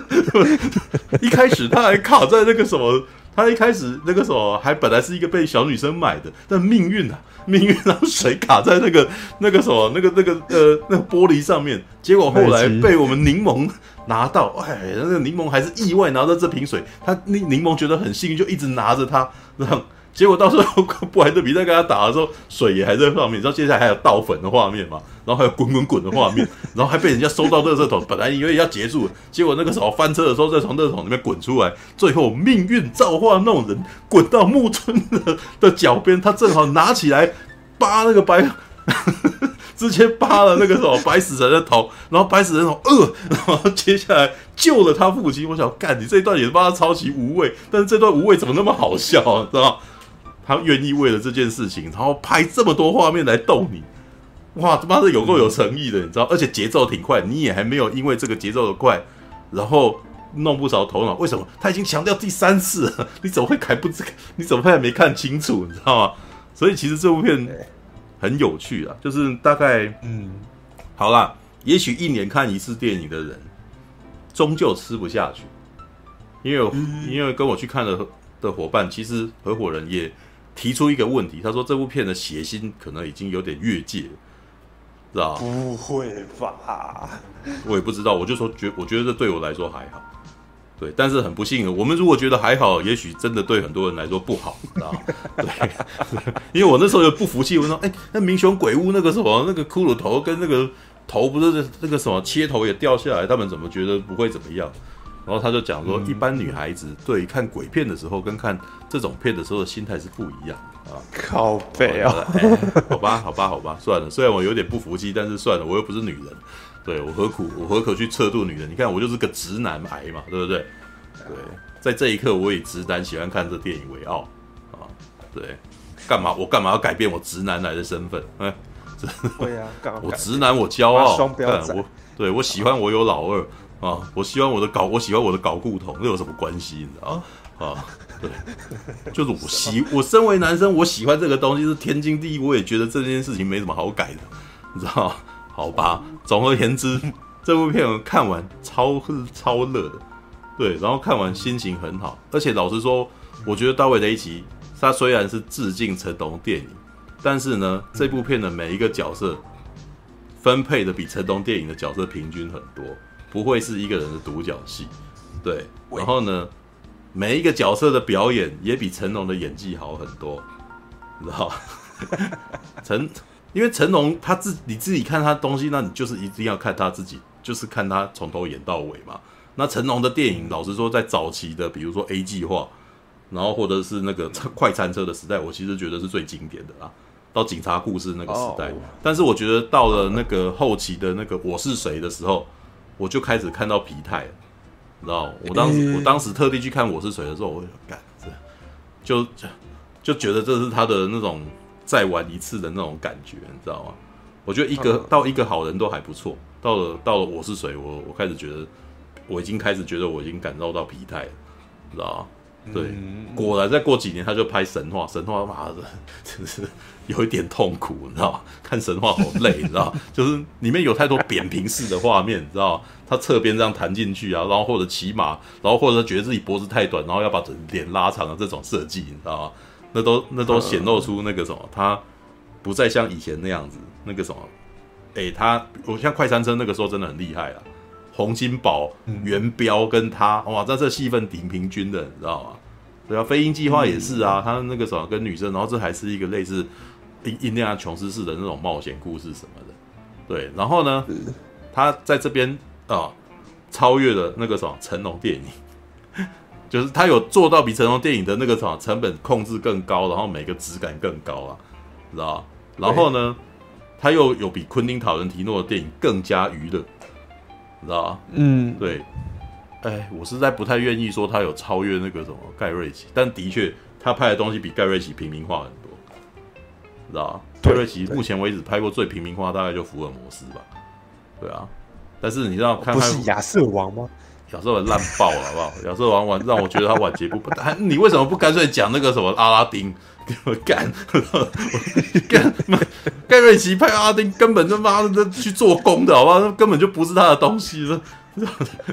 哎，就是那个他的那个影像五元跑去哪里了？他那种看那个视觉，然后突然间暂停，然后再回放的那种东西跑去哪里？没有嘛，对不对？帮迪士尼做东西，你就是不是？你只是顶个盖瑞奇的名字，然后去做一日导演而已，干，你知道吗？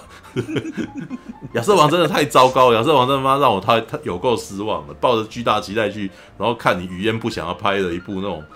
莫名其妙的电影，你知道吗？很多事情都没讲完就给我结束，不爽，你知道吗？妈的，盖瑞奇，你们太让我失望了，你知道吗？好吧，然后那个。最后是论结果，三部曲砍到剩一集，他妈你那一集看起来这么烂，他妈我也不能接受啊，你知道吗有过跳跃的东西，你知道啊？总而言之，那个什么一样，那个联名推荐，你知道吗？如果你喜欢看电影的话，我觉得你去看《子弹列车》一定会非常开心。如果你喜欢看动作片的话，你看《子弹列车》，你大概会觉得妈这几年来看的复仇者联盟电影都像烂片一样，你知道？就是卡通式动作。哦，像玩命关头那一种，那个什么卡也是卡通式动作啊。老实说，你知道吧？真男人就该看子弹列车，你知道吗？就是就是他也不是他也不是打到是非常的满，但是他的每一段打斗都让你觉得这这有趣，这是有趣的打斗，不是那种我在面前花拳绣腿一番，然后在你面前无意义的翻筋斗，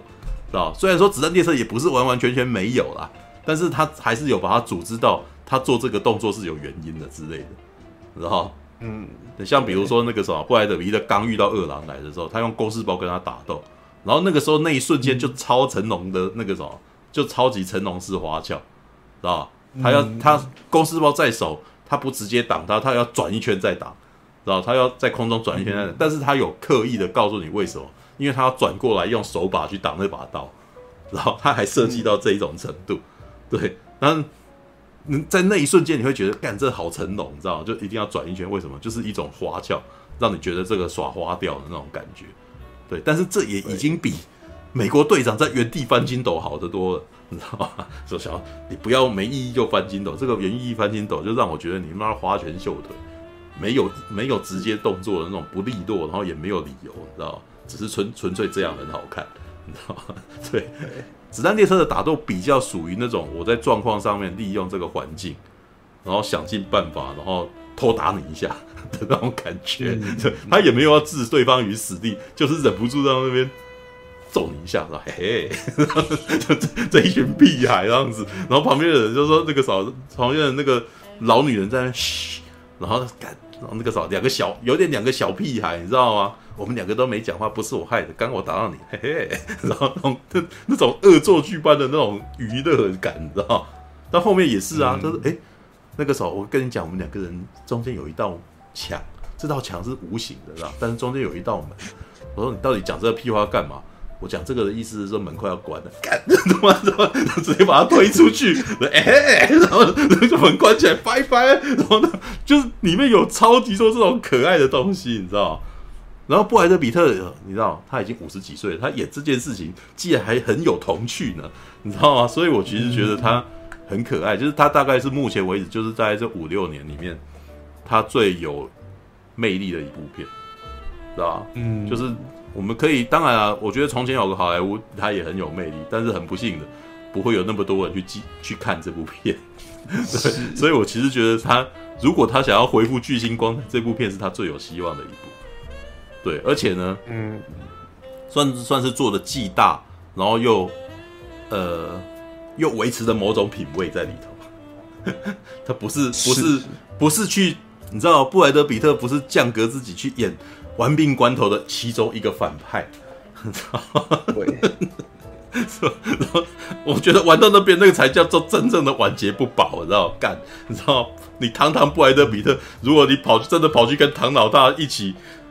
family 一下，我 我会我会妈的，就就想说你完蛋了，你天哪，是吧？至少今年我们知道汤姆克鲁斯拍了六亿美，或者个少赚了六亿美金哦。的 Top Gun 之外，我们还有那个布莱德比特的子弹列车，你知道吗？如果以今年一到八月啦来讲，目前为止啊，看的最情怀的片是 Top Gun 独行侠，嘿，对，就是他那个钟声一响，哇，干，啊，那个的那种情感，对。但是看到最让我在那个电影里面他笑到花枝乱颤的一部片，就是子弹列车，知道啊？嗯、对，妈的多重宇宙呢？我觉得很有趣，很戏谑，但是因为他最后讲到哲学这个东西，所以我还要想一下，啊，对，所以比起来那个什么，嗯、目前前两大应该就是子弹列车跟 Top Gun 独行侠，但我不会讲麦克贝还？麦克贝哦，麦克贝回魂，欸、对，但是他、欸、他的回魂可还没到 The Rock 那个样子啊，好吧，是。对不对？麦、克、贝生涯里面最爽的几部片，大概就是 The Rock 跟世界末日。我我如果要算，大概就这两部而已啦。变形金刚反而还没有到世界末日那个程度，对，我觉得啦，因为变形金刚有第一集哦，第一集它到中间事实上有一点，我觉得当那个什么，他拍那个几辆车子变形金刚在路上走的时候，往胡佛水呃胡佛水库前进的那一幕的时候，我已经开始感到疲乏了，因为。过了没几分几秒之后，他又再拍一次他们在高速公路上面奔驰的画面，我想说你们什么时候到啊？我还印象挺深刻。我在看那个，我想着，当我想着你们什么时候到的时候，我就知道了，看他那边节奏慢下来，你知道吗？哦，对对，所以要拍整个最嗨的那个什么世界末日，知道吗？嗯，对，然后要拍他情感拍的最好的 The Rock，珍珠港我没有感觉，知道吗？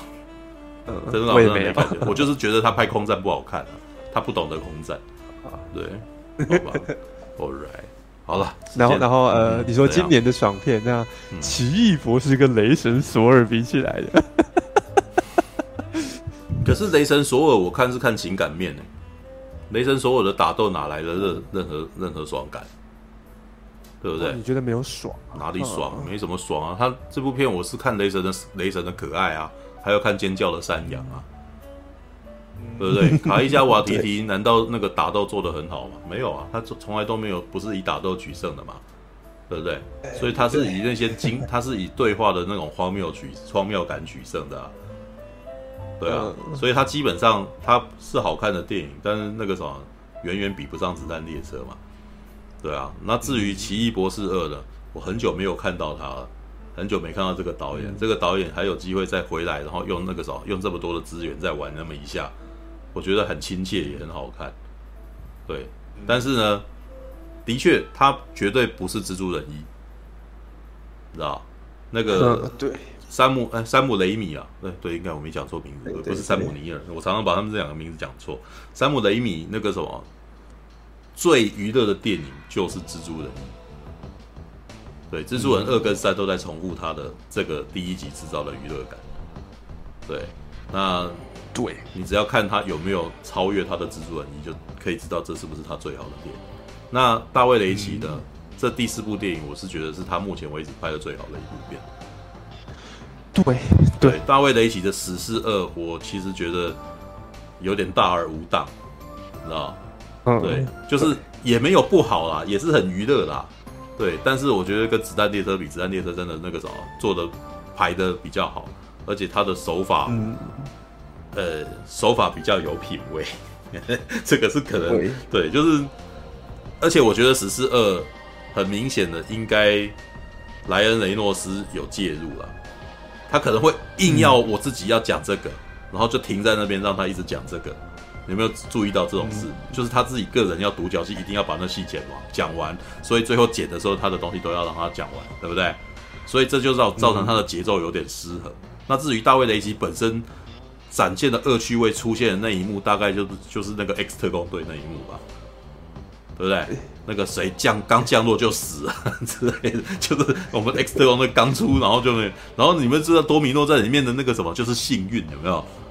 对，然后就、嗯、这个东西也有转嫁到子弹列车里面王子的幸运嘛？对，就是，然后呢，好了，我再提一个你们都没有提到的事情啊，这部片跟失落迷城的联动，我怎么想你们怎么都没有没有人提啊？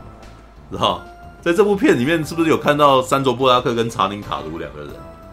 对不对？对，查宁塔图跟山卓布拉克不就在子弹列车里面就是演男女主角嘛？对不对？然后珊珊卓布拉克是个女作家，然后查宁塔图是个温柔汉吧？对不对？想要成为真正的男子汉，然后一定要去救那个山卓布拉克嘛？结果这这下子他们两个终于联动在一块子弹列车里面。查宁塔图在车站里面看着一本书，我其实没有看仔细，我不知道他是不是在看《失落迷城》那本他的封面的书，你知道？然后等到人家每个过来跟他讲话的时候，他还问说：“你是要嫖我吗？干什么？你知道你写供他小，你知道吗？而且后来每一个人来问，他的一副我可以接受口音的，知道 他还蛮希望有人来嫖他。到最后他第三次经过他的时候说：天哪，这个人走路有风的，你知道吗？还在期待人家来嫖他，说靠北啊，你是这是怎样，你知道吗？然后布莱德比特自己本身跟失落迷城的联动在哪，你知道吗？”如果你还有看《失落迷城》的话，你如果还记得《失落迷城》的剧情的话，三卓布拉克被绑架的时候，大家不是要那个查宁塔不是联络布莱德比特吗？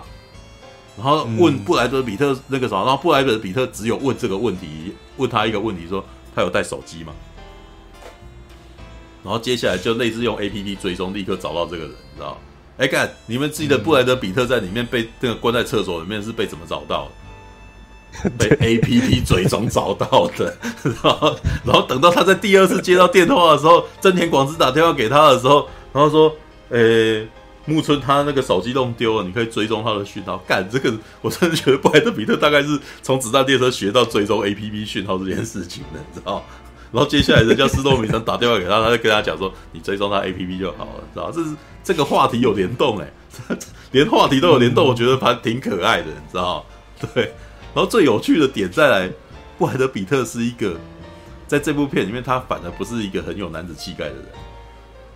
但是他的失落迷城他挺有男子气概，结果他在中间死掉，死完以后回来就说：“我脑袋只用了百分之十而已。”你知道吗？你你看完子弹列车再回去看失落迷城，会突然间觉得布莱德比特那个角色特别有趣，你知道吗？可是你先看斯洛米森，你就会觉得布莱德比特只是纯粹在演一个传统硬汉之类的，就很像绿宝石里面的男人这样子而已。对，所以你看完子弹列车再回去看斯洛米森，会觉得他他客串那个角色还蛮好笑的，就是就是这时候突然间就觉得他在那边串的角色跟子弹列车一映照起来，你还蛮希望他们两个人是在同一个世界观里面的，知道？虽然不是，很明显不是啊，对的，但是他们两个会互相。客串一下，所以你会觉得很幽默啊。然后当然那个时候，莱恩雷诺的客串很明显是在应对《死侍二》里面布莱德比特的客串嘛。两个人客串的时间都差不多一模一样，你知道吗？对，为什么？莱恩雷诺只是只是那个时候，呃，介绍了一下卡佛，干什么？这不是我们熟的人吗？转过头来干卡，然后接下来一群人卡佛这个混蛋了，对。然后另外一篇布莱德比特去去那个什么客串《死侍二》，哇，也是少少的，你知道吗？哇，隐形人，你看最后一个被电到啊！看这不是布莱德比特吗？靠呗，然后没了，你看超烦，知道好吧，我真的觉得他们两个人，因为可能约好说，哎、欸，那你也来客串我的电影，那算的时间还真的是差不多，你知道，就是这么几秒，对，对吧？好吧，好吧，对，好了，来，呃，你你们在看到那个什么，嗯，你在看到麦克夏农的时候有惊喜吗？还好。我其实觉得还好，好，好，而且我觉得麦克夏农，老实说，我觉得他霸气没到那么多，你知道吗？哦、对，但我自己后来就一直觉得，因为我不是在觉得一直在说，我觉得子弹列车很很像那个龙门客栈嘛，知道吧？就是一群人挤到一个密闭空间里面，然后大家都各有目的，勾心斗角一番，这样就打，对，像那个，然后最后其实 就像打白死神，也很像在打曹公公。对吧？是不是三四个人围起来打他？对不对？对啊，所以我就觉得，事实上他这个戏份的那个张力，其实是有一点像跟《龙门客栈》是有像的，你知道吗？对，只是只是他们没有玩真的去玩《龙门客栈》那一招，因为《龙门客栈》的打斗现在看起来有几幕挺喜感的，你知道就是那个我们那个几个侠客，你知道要围着曹公公转圈圈，你知道？就噔噔噔噔噔噔噔噔噔，然后然后曹公就哦 很晕，然后然后心口搓揉心口这样子，然后旁边的人要赶快喂药给他吃这样子。我我其实后来就在想，这个时候后来这个在复习那部片的时候，我脑袋里面都想起那个周杰伦的歌，你知道。对，我不知道周杰伦有没有看《龙门客栈》，因为他写了一首歌叫《公公偏头痛》，你知道？所以就就这个时候哦，就这样，好适合，你知道？然后你后来不是在讲本格派吗？然后我就一直在想一些本格派的事情。我说，因为我子弹列车本来的最最始祖的那个什么对的那个什么的对象，还不是从日本来，是从英国来的嘛？然后东方快车谋杀案，然后就也是一群人各怀鬼胎嘛。然后由我们白罗探长来来那个什么来探案，你知道吗？那白罗探长如果按照这个逻辑，他人家也是倒霉王白冰卫，有他在的地方就是有人死掉嘛，就跟名侦探柯南一样嘛，小年轻的死神，你知道吗？然后我们那天不是聊着聊，就说。喂，你不要这样子提，你知道吗？布莱德彼特还戴着金田一耕助的渔夫帽呢，你知道吗？对对对，人家金田一耕助也是一个，你知道吗？我们后来不是回头在聊，我说我们在看金田一的电的那个小说跟电影的时候，想说这侦探怎么那么逊啊，你知道吗？从来没有成功救到某一个人，他基本上那个时候就是等着每个人被杀死，等到杀死的人都已经死到不能再死了，他才出来解这个谜。那他妈这已经来不及了，大家都死光了，你解什么谜？你知道吗？干脆不要解谜。然后呢，你想的也太慢了吧？你知道吗？那就是就是那种我在看本格派的时候就在想说啊，你都已经死到那么多人了，然后最后也没救，你想脑袋也转太慢，你知道吗？没办法，布莱德比特戴着渔夫帽，其实也蛮有金田一耕助这种。你知道走到哪哪边就死人的那种那种那种那种恐怖的那种倒霉的感觉，你知道？我知道你也没有要推理，你只是过来。哎呀，天哪，这一次真的太悲惨了啊！摇摇头，干他就死在那边，这样干，妈的，对对对，因为最后你可以看到，最后白死神也是一样啊！干这个人霉运真的能够可有个恐怖，在他面前开枪那个子弹都没有，然后要掏出另外一把，妈的自己头爆掉，哇干！然后这个时候，这布莱德彼特心想了，干又发生了，你知道吗？他 妈所以倒霉王啊，知道真的不要跟他在一块。我都觉得玛利亚命挺大的，你知道吗？开车来载他也就算了，他就早一步走进去，把电线杆就把他们砸死了，你知道吗？对，好吧，好可怕的男人，你知道吗？知道吗？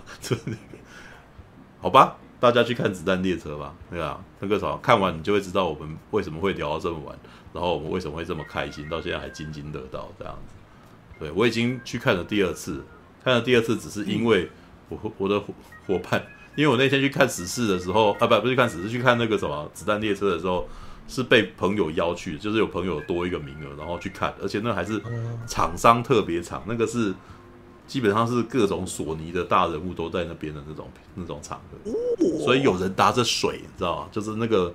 那那一瓶水这样子，然后大家穿着那个蓝那个有 model 有那个 model 穿着那个就 show girl 了，穿着蓝色的晚礼服。然后拿水给我们，然后那就想哇，我是来到了那个索尼的 Blu-ray Station 发表会嘛，呃的那种感觉，然后 味道挺重的，知道结果我们看完了以后，出来以后就那个什么，这瓶水对我来说就超经典的，我不愿意不愿意把它送给别人了，知道马可多还问我说有没有多一瓶，我还不太愿意送这一瓶给人家呢，看看地上有没有啊，看有人弄丢在那边捡一瓶，知道吧？好，这瓶可以给他 这样子，所以现在变成那个什么个人收藏。有一瓶那个，所以马可多的那一瓶是地上捡的。对，那那一瓶，但是那一瓶没有人喝啊，所以它是完完全完整的水这样子。然后我还有那张车票，知道？然后第二次去二刷，只因为那一刷，只因为去看那部电影可以送海报，我就决定要去看一次。哦，对，哇，那个什么还去看《喜乐时代》，《喜乐时代》电影票有个贵三百块，干。然后讲完全是为了海报去看的，知道吗？你还不如去。美丽华也有送海报，对不对？美丽华呃没有啊，就真的只是那个时候我们想说，我们因为第二天又有事，然后今天晚上有空，赶快看啊。然后我们就一声令下，然后就飙那个什么，飙着摩托车，骑着摩托车，然后在二十分钟内赶到。因为我们当我们决定的时候，他再过再过三十分钟就开场了，知道？然后走过去还在那边很担心，我要走电梯啊，那个地方好远，因为已经晚上十点，那个什么平常我们可以快点去的那个路。店面都关起来了，我们要过马路过去。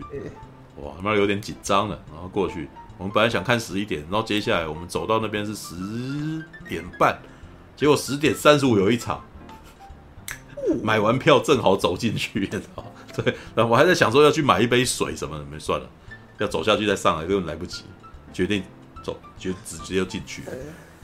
我平常都去哪家戏院？我如果是现在，我可能比较会去新一维修。新一维修对我来说，那个什么品质算是那个什么不会比较比较良好，然后又算近，知道喜乐时代，我其实对于品质有点，他们的影音品质有点担心。老实说，我那天看完也的确这个什么，觉得没有比我去特映会看的环境好，因为特映会厅，特映会可没有很大，特映会的厅没有很大。对，老实说，看《子弹列车》也不用大厅啊，我我也觉得它真的不用大厅。真的吗？它大部分都是中景啊，跟特写啊。我我很我反正很少看到一个远景，然后整个画面很壮阔那种，所以我其实觉得好像不太需要。我觉得中景也那个什么中厅也可以。对，那因为我去美丽华 IMAX 看的啦，嗯、我觉得说用那个大荧幕看一些那种人物表演的细节还、嗯、还不错，这样那也可以的。但是我。嗯，我我是觉得我在中厅我也感受到了娱乐啊，我一样看得很开心。嗯嗯，对，所以我才会觉得说，我其实也没真的需要 IMAX。那个我真的觉得那个什么，这几年真的很需要 IMAX 的，就是沙丘啊。沙丘就是那种你去一般中小厅看，这这部片还真的很应该要在大片，只是为大荧幕而生的片，你只能在大荧幕看。对，嗯，好吧，啊，又又又是要五点，没有上个礼拜就五点了。对啊，好了，时间不早了，对，不要再继续聊下去。我，哎、欸，我明天今天下午还有，已经是今天了，你知道？今天下午我还有班靠北了，好吧？晚安啦，对，大家赶快去看，啊，大家赶快去看《子弹列车》，下个礼拜看是不是又有人来继续聊这个部片？好了，晚安啦，拜拜拜拜拜拜。